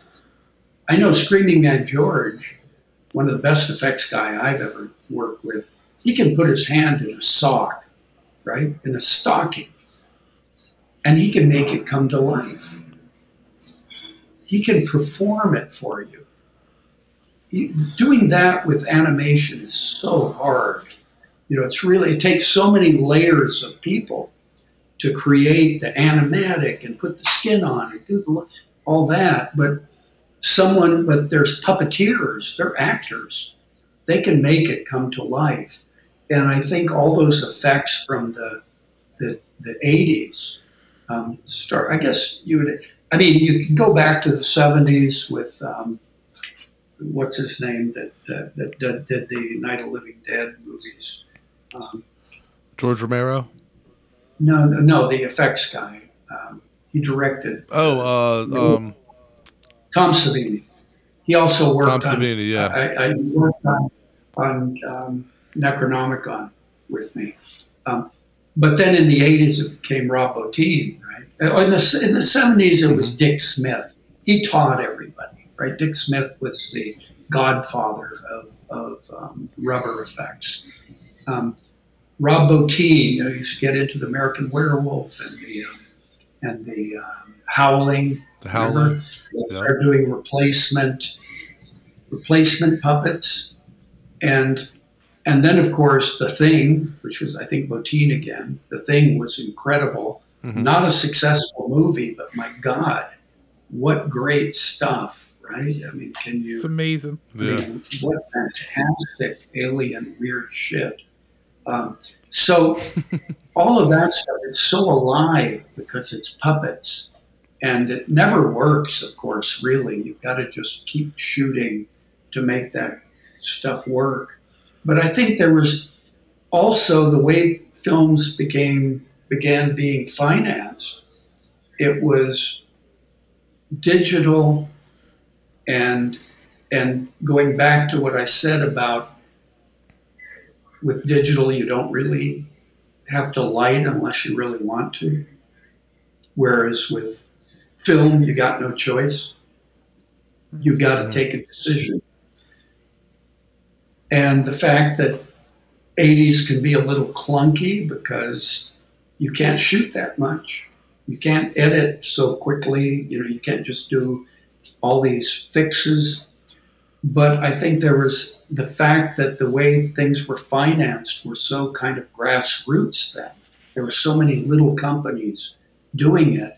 There was a there. I think that ref, was reflected in the content of the movies, and I think people in the 2000s some look back with nostalgia to their childhoods when they when they watched. You know, they would go to the blockbuster and get some horror movie and watch it Mhm. with their friends, and it would really shock them or whatever. They would get into it. And then maybe older, uh, younger people who maybe that was either their older siblings or they look back, right? The way when I was a kid, I wanted to see the Universal horror movies. I wanted to see Frankenstein and Dracula and the Creature of the Black Lagoon, but they had been made, um, I guess, you know, 10, 15 years before I was born. And I could only, I only got to see them on TV, you know, until later when they when I was able to see prints. But so I think there was this look back at the 80s, this nostalgic thing that helped society. And then the other thing I think that helped society was that the effects sequence, the, the body horror part of it, as they call it today, um, was never matched. It was not, it, it didn't influence, it very, it did very little of influencing other movies. I mean, it did, you know, but not much. It didn't, it's not like there was a bunch of movies like Society. When you see that, you go, nobody's going to do this again, ever. you know, it's like watching, um, like the cabinet of Dr. Caligari or something. You go, fuck, this is never, nobody's going to do Dr. Cabinet, you know, the Caligari again. So Right. I think there was that. The effects are just so far out there, and it's kind of disturbing and surrealistic, and you know. Um, and then the final thing is that because it made a new monster out of class struggle, which is sort of this political undertone, based on the fact that you know when I grew up, when I was in college or high school it was the civil rights era. You know, it was Martin Luther King and it was Kennedy getting assassinated, the Vietnam War, and people marching against the war, and everybody was very political, and SDS. And it was like everything was political, and it was a hell of a lot of fun, right? Because you're young. And so this whole idea of taking this class class struggle type of idea and making a monster out of it gave it a it was not what was going on for the Reagan era. Because in the Reagan era when it was made it, the idea in the US was there aren't any classes. We don't have we don't have classes. You just have to work hard and you'll get rich. That's the myth of America right? And that was certainly the presiding myth of the Reagan eras well when we got into the 2000s we hit the great recession and I think the young people that experienced the Great Recession, you know, it was shocking. And they started seeing there was a whole bunch of real rich people and there was a whole bunch of people that were having a hard time. And so I think that that, you know, Occupy Wall Street type thing, I think that um, made the, and, and especially because that's when all this message forward stuff happened. And so I think that made it seem like, wow, that's a message movie. It was never meant to be, but it was there because I was trying to make a new monster. I thought, hey, here's an opportunity to make a new monster. But um, so I think for all those reasons, it has more interest now than it ever did. And hey, I'm I'm happy for it. I showed it in Korea last week, you know, and all these young Koreans are watching Society. you know. The other one I showed was Dagon, which was the last movie I did with Stuart, and I think his last um, his his last Lovecraft movie, and I guess mine too. Well, um, so you uh, funded Reanimator though with money that you borrowed, and you personally guaranteed it back to investors so that you could do whatever you wanted with the movie, so no one was watching over your back, like we had kind of talked about earlier. You said, thinking back on it, that that probably wasn't a good idea. At any point, did you or Stuart, did you and or Stuart think we aren't going to get away with making this? Like we're going too far. No, no, and I, I don't think it was a mistake for me because it. Otherwise, I never. I don't know if I could. I mean, I got. You know, I didn't hit it big like I thought I would. When I was younger, I thought. I just always thought I was going to have some huge hit. You know, I, I don't know. I guess I'm. I guess it's just the. Um, I guess it's just the. Um, exhilaration of youth or the madness, and not even so young, because, like I said, I didn't start making, I didn't direct society till I was like almost 40 years old. You know, I didn't get into Right. movies until I was in my thir- until I was in my 30s. It's not like I, I, I wasn't. I'm not that guy that, you know, kind of had a a, a, a track in life, or uh, you know, I was kind of. I, I was like a, you know, I had a store and I had a restaurant and I was a carpenter and I built houses. You know, I just did.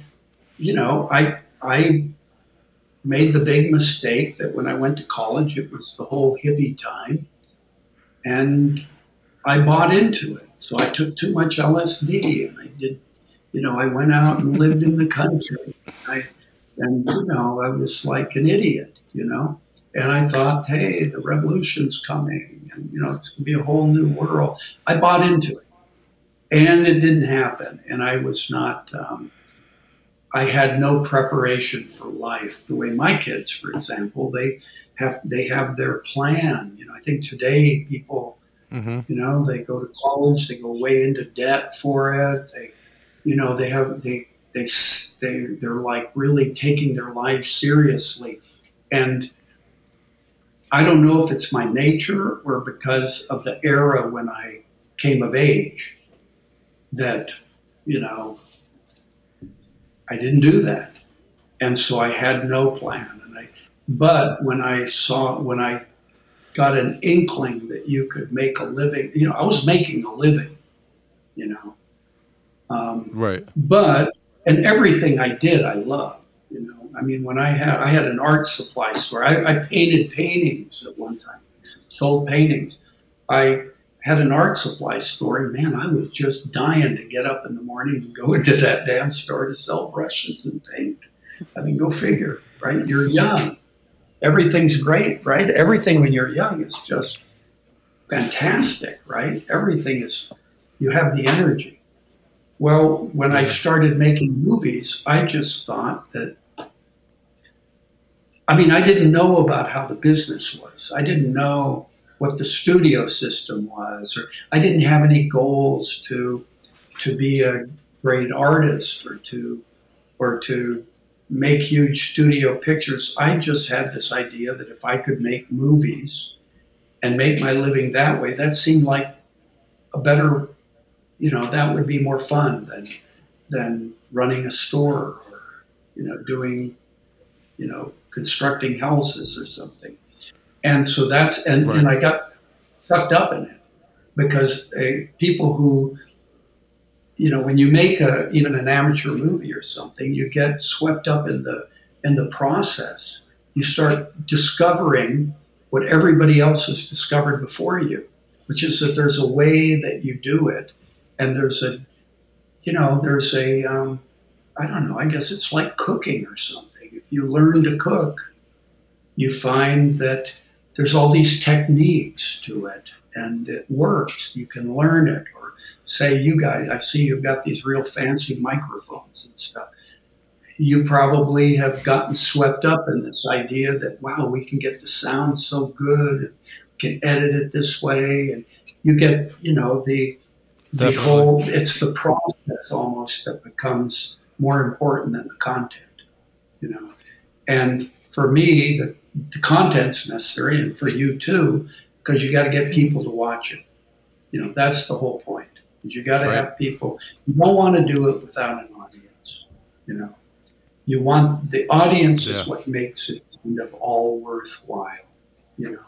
Yep. and so that's how i that's how i looked at it and i didn't um, i didn't really feel like um, you know as i was doing it i knew so little i was so ignorant that um, i just kept thinking i was going to hit it huge because i was young and i and not even that young i was in my 30s and i still had this idea that things were just going to get better you know? But it i didn't hit that you know i didn't get to that level but on the other hand i you guys are talking to me. You know, Yeah, you did something right, right? I'm an old, I, I made a bunch of um, movies a long time ago. I'm an old man, and you guys are going, "Hey, we're going to talk to Brian Yuzna," and it's kind of like, "Oh, I'm good. Hey, that's better than a kick in the face." Right? right? It's better than if I made a bunch of movies that nobody even cared about. You you want to know about the dentist? Hey, I'm willing to talk about it. Who cares, right? You just think, "Hey, I did." That movie was made like I don't know how many years ago. Uh, 25 years, or 20 96, years, so 25 yeah. years. Eh, Hey, I've made a bunch of movies nobody gives a crap about, and they probably shouldn't. Well, um, you and Stuart Gordon would watch horror movies every weekend at your house so that you could keep up on what was current in the genre at the time and outdo it with Reanimator. Were you surprised by how far you had to take things in regards of nudity and sexuality and gore to outdo the movies that were coming out then? No, no, we didn't look at it that way. We watched a bunch of movies, and it wasn't just on the weekends. Um, I've always had, since they had big screens, I've had a big screen. You know, I went, I bought into that real early when they were terrible, right? now, God, you can, if you don't have a projection television, on, I think you're, you're just not into movies. Because, and I'm not going to ask you guys if you have one, because you can go get one next time. But, you know, for very little money, you can get super quality and you can project it on your wall. You don't even need a you don't even have to get a screen and you can have a big screen. I think that so I always had a big screen and so we would always do it at my house and we watched a hell of a lot of movies. Um, to a certain degree, I'm not sure we were trying to be more. I don't think we are trying to outdo anybody. I all I know, I what what I told Stuart going in is, I said, listen, I've watched I watch a ton of horror movies, and cheap horror movies, which this is going to be a cheap one, are I've seen a lot of them, and the ones that are just deadly, the ones that are real failures, is when they try to be respectable. You can't do a cheap horror movie and maintain your your respect of your neighbors. So we ain't we cannot hold back with the exploitation. And that was and that was the it wasn't that we were trying to outdo anybody, it was that it was just that we're not going to try to be respectable about this. We're going to go pedal to the metal, and um, and luckily, you know, Stuart wanted to shock people. you know, that was my great. That was my great. You know, my great talent was that I chose him to make a movie with. Was there anything that was cut at all that you thought went too far, or was there just nothing that was off no. limits? No, no. Well, I mean, we did we didn't see eye to eye with the final cut of the movie, uh, not when it was going. You know, not on the process, because you know Stuart was living in Chicago and he was working at the Organic Theater, and he wasn't getting paid enough on this movie. He had a family. You know, Stuart had I think two daughters by that time. I had two kids. Stuart was I brought him from Chicago with his wife, and they didn't. Um, we I brought him at Thanksgiving in '84, and then we shot until Christmas, and then he edited until January, and then he went back to Chicago to work, and we would send and Lee Percy, who's one of the unsung heroes of Reanimator, a really terrific um, editor um, would we would I would he would do the cut. I, I would sit with him, and I was learning from him, and um, and then we would make a VHS tape and send it to Stuart, and he'd make notes and send it back. One of the things that we did was the guy who introduced me to Stuart, this guy named Bob Greenberg, and he got this club in LA. It was called the, um, I don't know, the Society of Sci-Fi Horror and Fantasy Films or something. They give out an award every year, and now it's kind of seems like a legitimate thing. But back then it was a club, and we got them to come to a recruited screening. So we showed the picture with just sound effects and dialogue and some music. I think I'm trying to think, but um, and then they filled out papers, you know, saying what they thought about it, and we then we edited the movie again. And I had some disagreements with Stuart on a few, on just a couple things. Um, besides the fact that Lee Percy reconfigured some of the structure of the movie, but for Right, you pushed for the um, opening sequence, didn't you? Not the well, the opening sequence we shot after we edited. So we shot the opening. I we needed to shoot some more effects for the ending. There was stuff we were missing, so we did reshoots Okay. after after that. And, and Stuart came back to direct the three shoots. So we shot the opening sequence after we had edited the, the movie.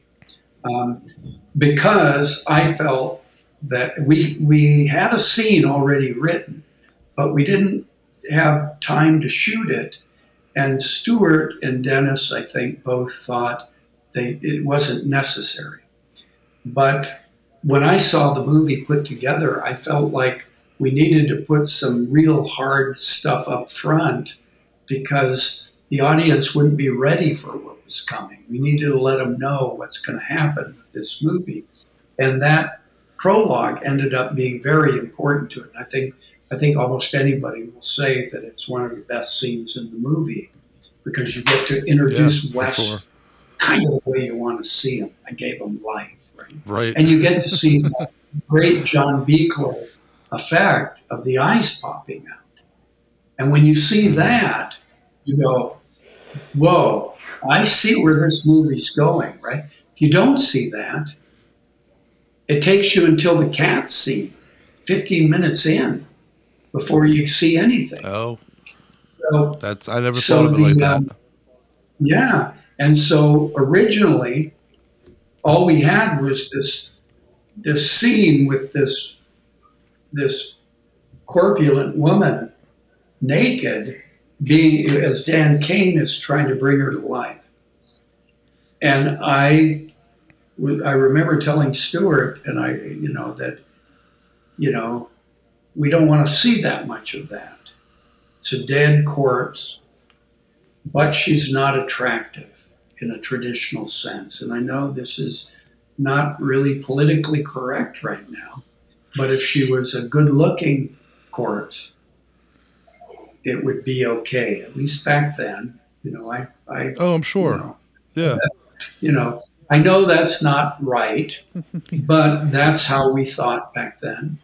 And he Maybe said, so. no, no, no. He said, no, we got to hold on this. We got to show this because it's going to, because people are going to go, whoa, what are they going to do next? This is not, you know, this is like dead corpse type stuff. And I was not, I wanted to limit that scene. And another scene, for example, would be something with the, you know, with Dr. Hill with the brain and all that. You know, when he's giving his his his um, lecture. It's not that um, it's it kind of went on. It didn't seem Right. like a lot of fun. Um, another one was when the head is giving head, right? With, with the actress on the table and the head, what he, he kisses her breast bloodily and then he moves down between her legs. Well, of course, we had a lot more footage of that. But what I saw when I saw the audience was that there's a point where the audience gets what's going to happen and they scream. But if you run, keep running it, they start feeling unhappy with themselves. They start saying, "Why am I liking this?" Right. So there's a it dips, you know, the the, the sense in the in the in the audience, and so that's what I pushed was to cut it much tighter, everything, cut everything much tighter in the movie, and especially to to move the horror up to the point of there's a point where you get diminishing returns, and I think that's I think you see that in the dentist with the with the scene where Corbin is is torturing his wife, pulling out her teeth. That you really don't see you get to the point where you hit that moment. And i don't want to make that an argument against the idea that you shouldn't see the monster and that people always say it's what you don't see that's scary and all that kind of crap.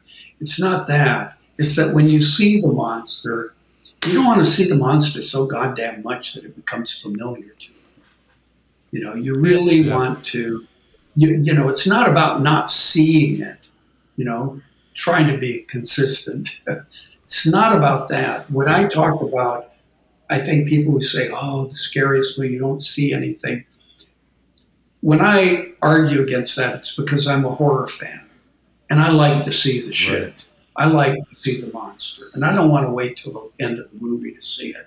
And I want to see, you know, I, but I know that if you want to get an effect out of something, you can't play it too long.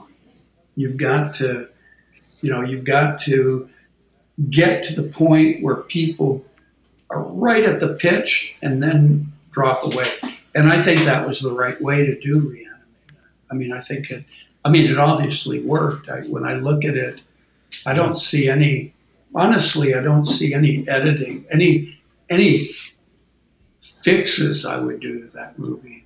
And I, of course, I've seen all the outtakes and all that. I would never. It would be like you know some of the outtakes. You know, I know that now they have the Integral version. And there's all these, you know, every scene in it. But it's like The Exorcist when they added the scene of Drew Barrymore going down the stairs and that spider type of thing. Doesn't work in the movie. You know, it it lessens the movie and you i think you have to be you have to be you do want to show everything you do want to give it the punch you don't want to cut back to lessen the effect you want to cut back to keep the effect where it should be Yeah, absolutely. That makes complete sense. And uh, I just want to say that I am I've always been a, a fucking avid fan of Bride of Reanimator. Personally, I grew up with it, and it stands toe to toe with the first film for me. And uh, a lot of people I do agree with that in the horror community. So I want to know: Were you intimidated at all by the pressure of? I know you were involved heavily in the first one, but when you took up the mantle to do the sequel, were you uh, was was there a lot of pressure? Were you a little intimidated? well obviously on the first one i didn't know any better i thought it was my movie and i was very you know and it was just a success. Only one time do i remember the first movie disappointing me. There was a we had a cut. And we were in the midst of cutting. And um, i don't know if you know what a moviola is. A moviola is like an edit it's an old-fashioned editing machine for film and the screen on it is about this big and you use your foot to press it and go you know it runs through um, Oh yeah, yeah, yeah. Yeah, Uh, yep. Yeah, I'm familiar with that. You, you can look it up. But normally, even when I started, we, we cut on flatbeds where you had a couple reels of film up there and you had a bigger screen and you, and they moved their, you know, they moved the, you know, move the, the film through.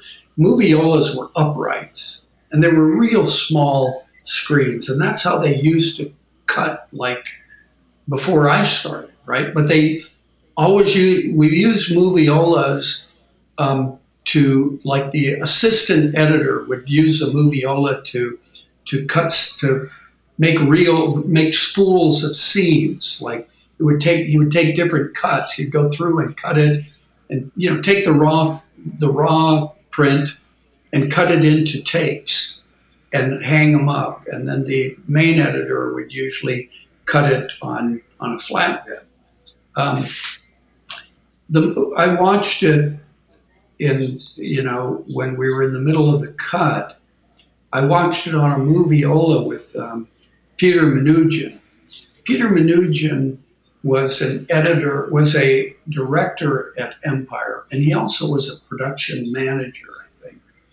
Um, and he, I loved what Empire was doing back when I met them. Um, and he, Peter, was um, he directed what did he, he directed Eliminators and directed a couple movies for for Empire, and he was the the, um, uh, production manager for him. And he his father was this famous um, professor of film at NYU that Scorsese bows to and all this. So he had this famous father. He was making movies and was really savvy about it. He's, he was like one of the people around that I knew that really, I you know, really knew about movies. Peter Manoogian, um, and I showed the cut to him. Showed showed him the cut of Reanimator. It was it was a bit long. Stuart's original cut of Reanimator was over two hours long. Oh wow. Well, I had Lee cut it down to where it ended up being 87 minutes with credits. And there was a little back and forth between me and Stuart. Of course, if Stuart hadn't gone along with it, I wouldn't have done it. He went along, but he wasn't he wasn't really in favor of it, you know. I mean, it was his first movie, right? Mine too, right? But but so he went along with cutting it, cutting it, cutting it. And but at this point, I showed the I think it was like God, two hours and more than two hours long, right? And um, Pete looked at it. I sat with him, and my heart sank. You know, I could tell that it just wasn't wasn't what we hoped. wasn't up there. So we did cut it way back. That was one time. That was maybe the only time I watched anything from from Reanimator. Throughout the movie, from the script through the dailies, anything, where I wasn't just jazzed. Right. I did see effects that I didn't like, and I tried to re- repeat or redo in the um, in the edit in the reshoots. Um, there was little bits and pieces, you know, things, right? I the cat. I never liked the cat. I thought the cat should be more demonic, more crazy, and I had John Buechler actually shoot a whole nother cat bit, but it looked like he did it like it was Ghoulies. I don't know if you know Ghoulies, but he did all these. He did Yeah. the movie. Yeah, of Ghoulies course, of course. and it looked like And the Ghoulies. second So I ended up using Tony Doublin's cat, and it was just fine. But I was I was obsessed. And uh, with your first movie, it's all there is, right? And um, so we, you know, we we cut it back, and um, and that I think that was the only thing, the only time I ever looked at Reanimator where it wasn't wonderful. The um, even when we were doing the ADR, I remember going to the ADR studios, and ADR is um, looping, like automatic dialogue recording. It's, you know, having the actors redo it because the sound wasn't good. And um, it would be all these old guys, like old like me, younger than me, but still old, because they're working on these shit little horror movie when they used to work on these big movies because now they're old. And you have to go to the big, you know, do the this, you know, these recording studios. And I remember doing supervising the ADR for Reanimator, and people were coming in to watch it. You know, other people from other stages. And I went, wow, everybody likes this. They're they're getting off on it. So I think that that was, you know, that's the way it went. And the first screening was at the Cannes Film Market, not the festival. We were in the market, but at the same time. It was at midnight at the Star Theater. People were in line around the block in the rain to see it, and it had never played before. And it got the biggest effect, the biggest. I mean, you couldn't have wished for a better response, you know. They had to sh- move the reels over to the next theater. It was the triplex um, in Cannes, um, so that they could fit everybody in. And at the end, during the music, everybody was clapping their hands and stomping their feet. And Roger Ebert was there, and I buttonholed Roger Ebert. I just thought, hey, movies, what's not to like? of course, since then, I've had a lot of real bad movies, and it doesn't work that way. But when you have anything that works out well, you should enjoy it. And uh, Barbara Crampton didn't return for the sequel. Uh, was there any reason she didn't come back? I think the I don't know maybe the I think maybe the part was too small for her. We only had her. I, I had her for the um, for the um, the prologue. I wanted to pick up right where the movie left off, and um, she didn't want to do it. And I shot it with another actress, and then I cut it. Um, you know, the sequel. I worked with Stuart and Dennis on on the script for a sequel. It was always going to be called of Reanimator. And the original script that Stuart and Dennis and I were working on was uh, West and Dan Cain were um, working at a mortuary undercover. And then, you know, Barbara was in it, uh, Meg was in it. And the only character that survived that was the finger eye creature that was in Bride. And for some reason, I just glommed onto that. It was like it's like with society. I had this idea of this flesh melding together, and I couldn't let go of it. I made the script all about that. With this, I just wanted to see this. I wanted to have this. I just imagined this fingers walking around with an eyeball. You know, this little creature, and so that was in it.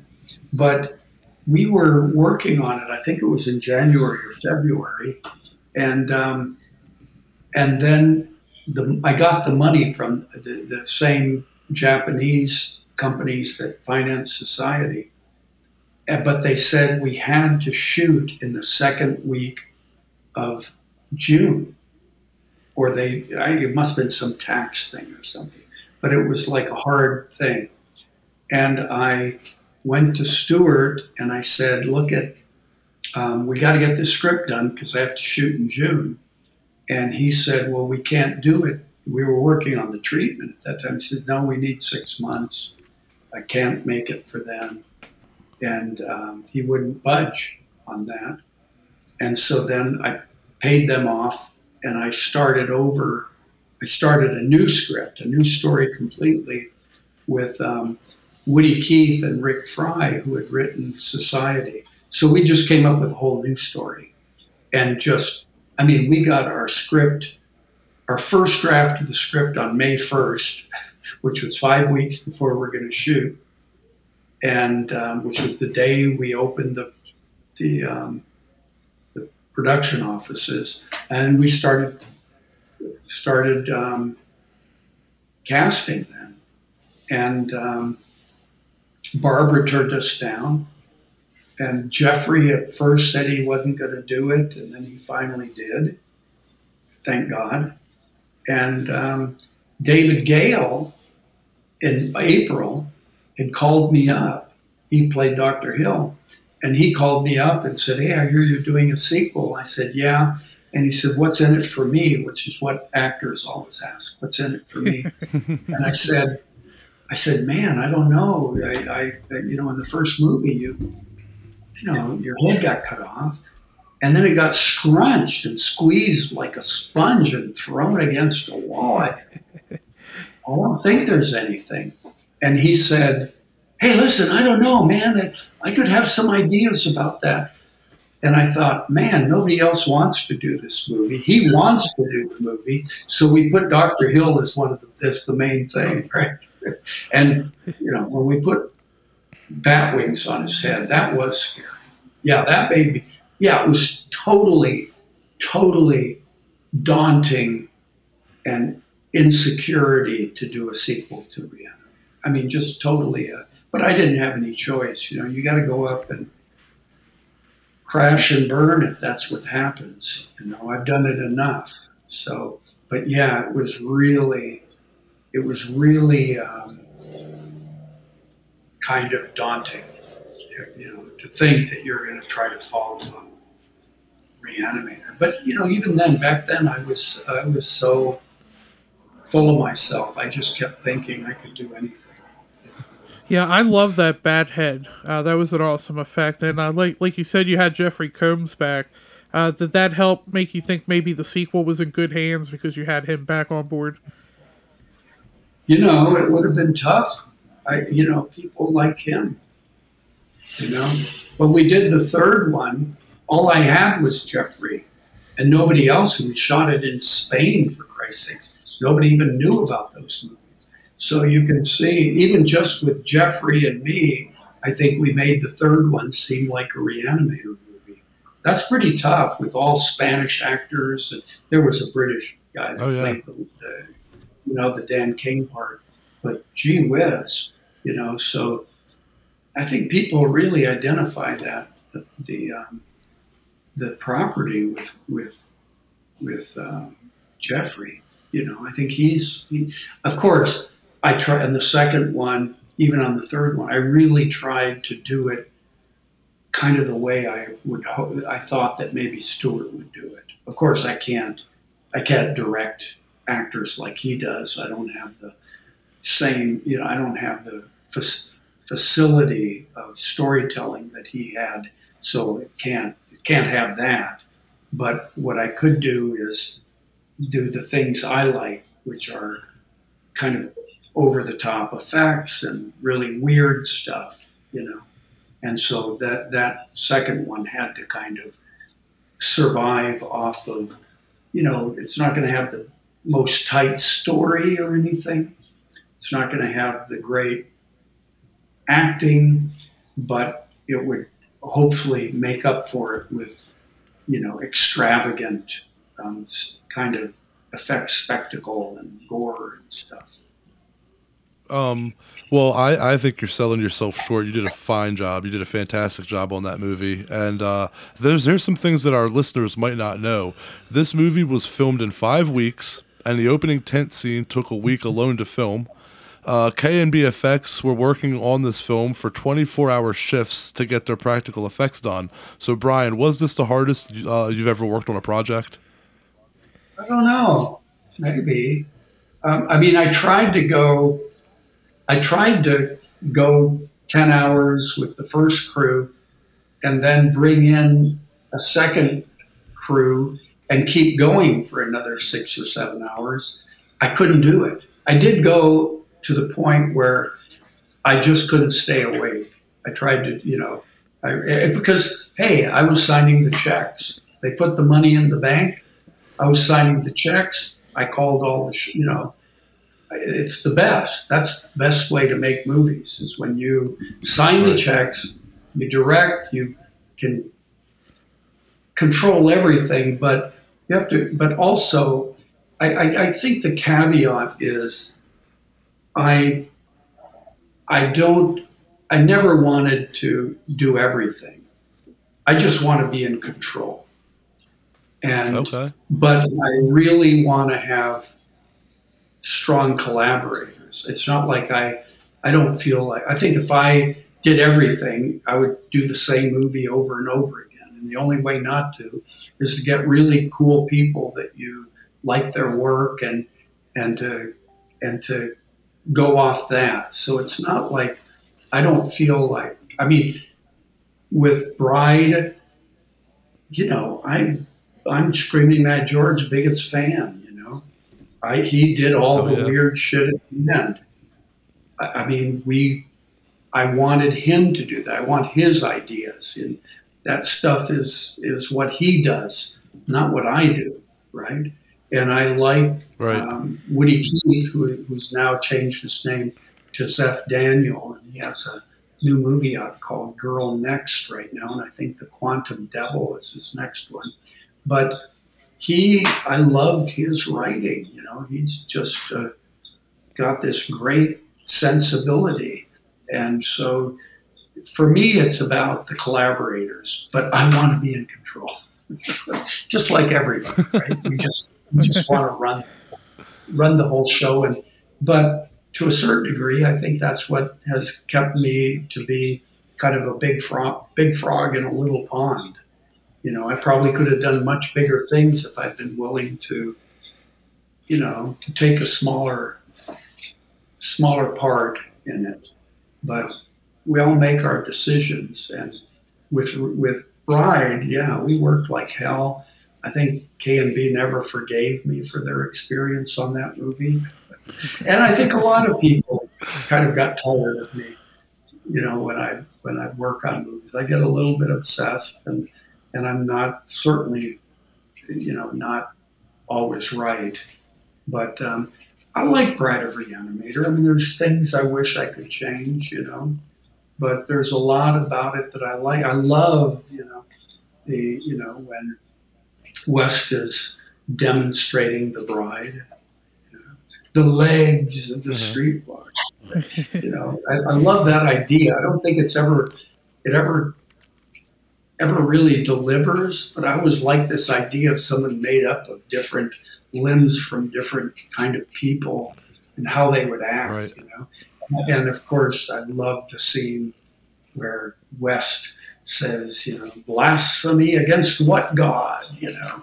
That to me is like Frankenstein. That's the whole theme of Frankenstein is this idea that the creator turns against the creator, the creation.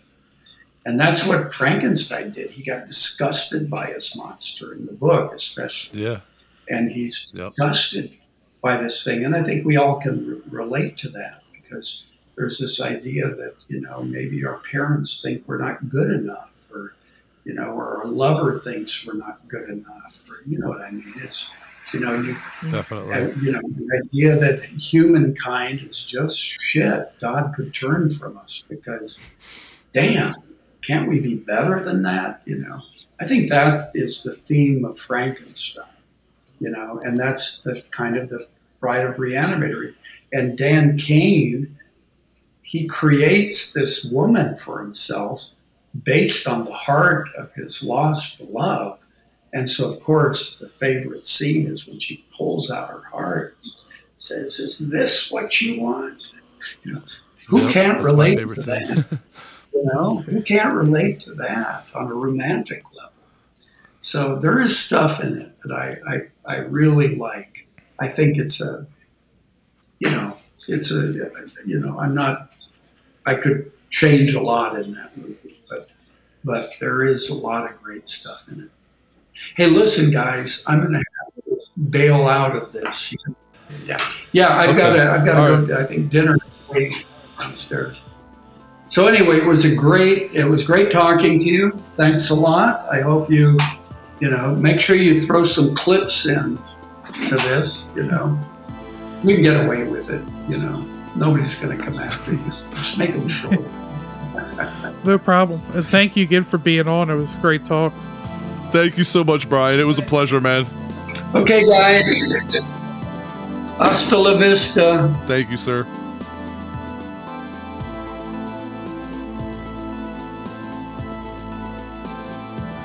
All right, so it was such an honor talking to Brian, wasn't it, man? Hell yeah, that was uh by far the longest we've talked to anybody. Yeah, the most in-depth uh, deep dive interview for sure we've ever done. It was uh, great to have him on. And uh, before we wrap up here, I promised our listeners last week that I would drop a lot of knowledge nugs uh, this episode. Um, so here we go. Uh, we're, me and you are going to read these off, John. These are notes that they're not notes that I've taken off of online, any online source. These are facts from my own notes because I'm a nerd that I've taken over the years from watching bonus features and listening to interviews. These are all word of mouth. These are not inter- internet hearsay. These are legit. Uh, since Brian talked with us about society, let's start there. Knowledge Nug. The shunting scene took three days to shoot. Also, Screaming Mad George, the makeup effects man behind the film, was making one monster a day for the shunting scene. Damn.